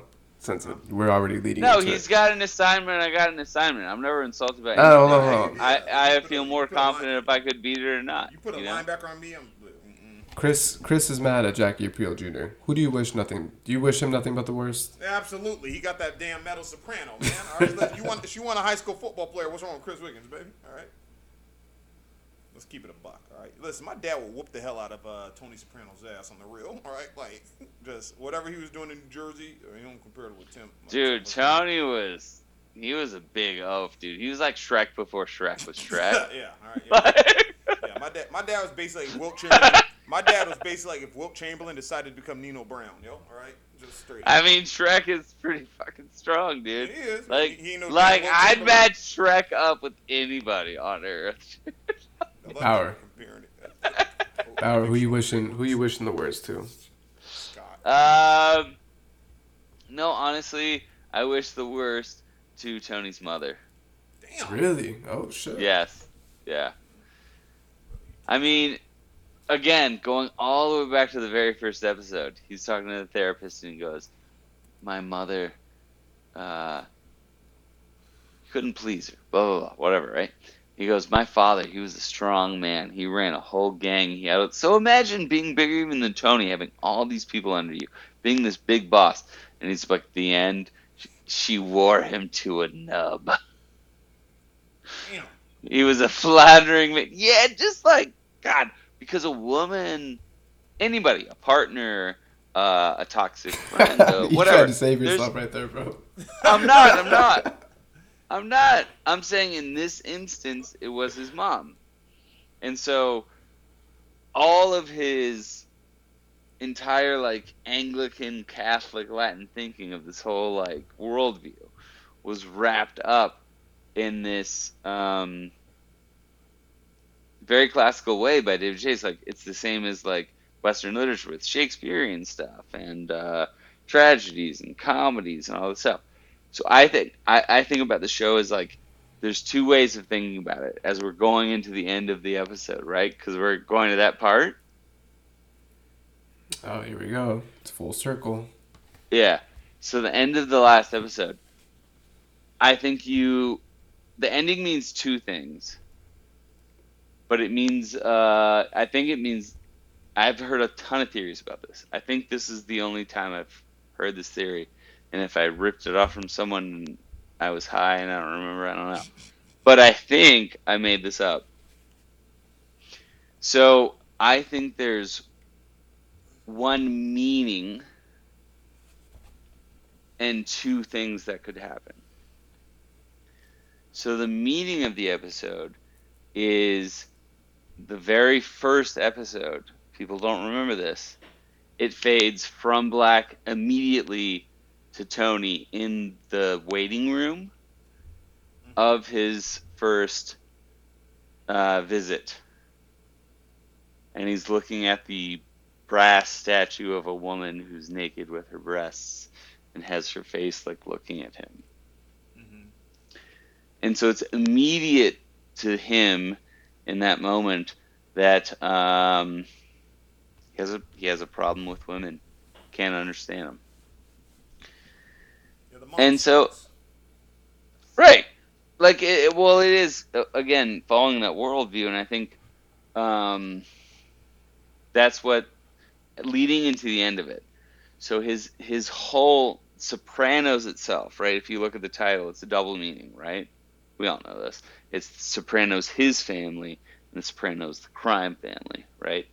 And so the, the whole series is this like intermingling of these two things. I look at it as a comedy. So he starts. Comedy has a U-shaped plot. So it starts in prosperity, and then uh, character realization dives down into disparity. Everything's wrong. Everything's wrong, and then it ends up happy again.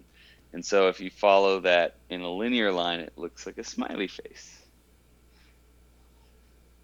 The tragic, like Greek tragedy, Shakespearean tragedy, all that, follows a plot of uh, first character ID, second character ID, third character ID.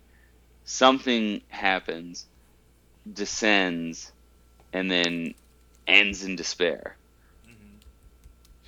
So this show does both of those things. It's like a duality. Like Tony's like a great guy and he's improving his life and he's doing great things with his dad and things are, uh, or, or as a dad, sorry. And uh, his kids are improving, his life is improving, his wife, and his relationship with Carmel is improving. And then things happen, and then oh, it's a backtrack. And then at the end, I think he truly finds his family. Like they're all in a good shape. He his therapy essentially is cured. But the brilliance of David Chase is that it also could definitely be the guy who goes to the bathroom behind him, comes out and shoots him, the whole place is bombed, the whole family dies. It's not Carmela, it's someone with a gun holding her up. There's a million possibilities, right? But I think it's really just two possibilities. Either you think he lives or he dies. So all And this I- to say, uh, you wish think he the mom nothing but the worst. Yeah, oh yeah, we, I thought we went to the end. Good lord. I listen. I'm not gonna go into like a long spiel. I'm gonna just straight up say I wish Wiggins wished Jackie Aprile Jr. the worst. I wish Richie Aprile the worst. Yeah, fuck him. He gave Yeah. me that spawn. He was a perfect villain because like he was just the definition of a gangster and a bully. Like the way he beat the shit out of uh, the pizza store owner and he ran him over, and, like basically like turned him into a cripple. Um, that was downright ruthless. And, I like, thought his- that was racial crime, actually. like his level of violence was intimidating. We knew from the beginning, like his friendly approaches to Tony, the way he was trying to be cool with him, and he gave him that jacket. Like there's something about him he couldn't be trusted. And then Did you just ignore the 3% rise in Italian American crime during that time zone? the what? So we all knew there was a motive behind him. Like we knew there was a motive to his plot to try to get to the top of the family. And obviously like when the conflicts, you know, came about, I wasn't really upset to see him die. I was just surprised at whose hands he ended up losing his life to. Like I think we were all shocked that Janice would be the one to pull the trigger. But none of us I can agree, right? Like we can agree, like Wiggins, even Bauer, I agree. to say that. Yeah. Nobody was upset about it. So I think she just, like, uh, flushed the toilet, you know? yeah. So wrapping this thing up, I wanted to end it on a Bauer conspiracy, but I feel like we already went Yeah, on yeah, a we Bauer black one. hole. Why don't we end it on a Wiggins conspiracy? There we Right. go. That's what I was gonna say. We're gonna we're gonna switch it up a little bit today. Now look, everyone, you've heard some great musings by me, and you are welcome. All right. There's You've quoted Kipling. You've quoted... Now, uh, all my life, when I've looked at women, I thought about someone who's interested in being a pediatrician. Wants to, you know, Italian girls that go to Columbia, they're huge fans of me. All right. I like girls that want to go to legal profession. All right.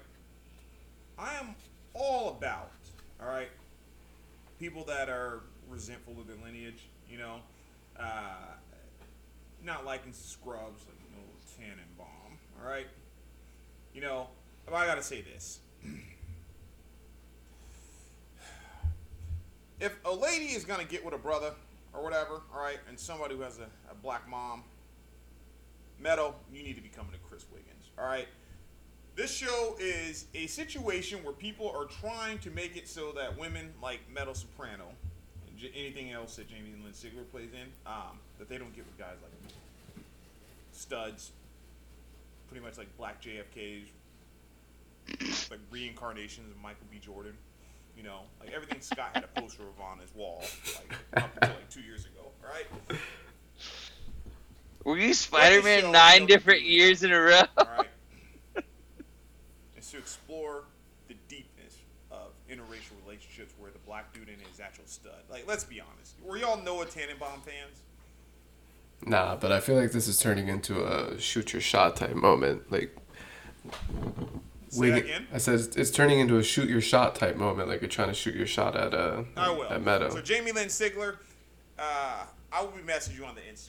All right, and I want to I want to be known as long as that you still resemble the way that you look like most of the 2000s, particularly around the entourage age. Even if I get married, I will still shoot my shot, Jamie Lynn Sigler. So I think that this world has done a lot to let us know that Italian ladies, they're fire as a motherfucker, and New Jersey girls are fire as hell. So um, anything that's come out that has not tried to highlight that is an absolute ridiculous notion. All right, and in some parallel universe, there's a show where uh, Metal Soprano. All right, Well, the keep the harsh she the harsh that bull. Y'all haven't seen the show for some reason, right? The harsh goes reality is that- Michael B. Jordan's character on Friday. No, the Wiggin- harsh Wiggin's reality shooting is from that full back court over Y'all's then. volume is out.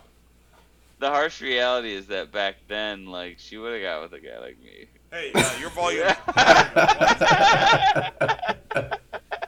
Hold on. Okay. Now, your, what happened? What, what happened? Bauer What did he say? Bauer said that uh, the harsh reality is that she'd actually choose to be with a guy like him. That's true. Yeah. That's very true. That's all I have. All right, well, listen, we're gonna end it on that note. I want to thank everybody for showing up and showing love today. I think everyone can say that for once we all agreed on the same thing. That Sopranos is hands down the best show. Best fucking show. Best show Straight ever. up. Yep. Don't get No used to it. Because as as you know, with Bauer, it's hard to agree on things, and so this might be the only time in history that we ever agree on something. So, Yeah. uh,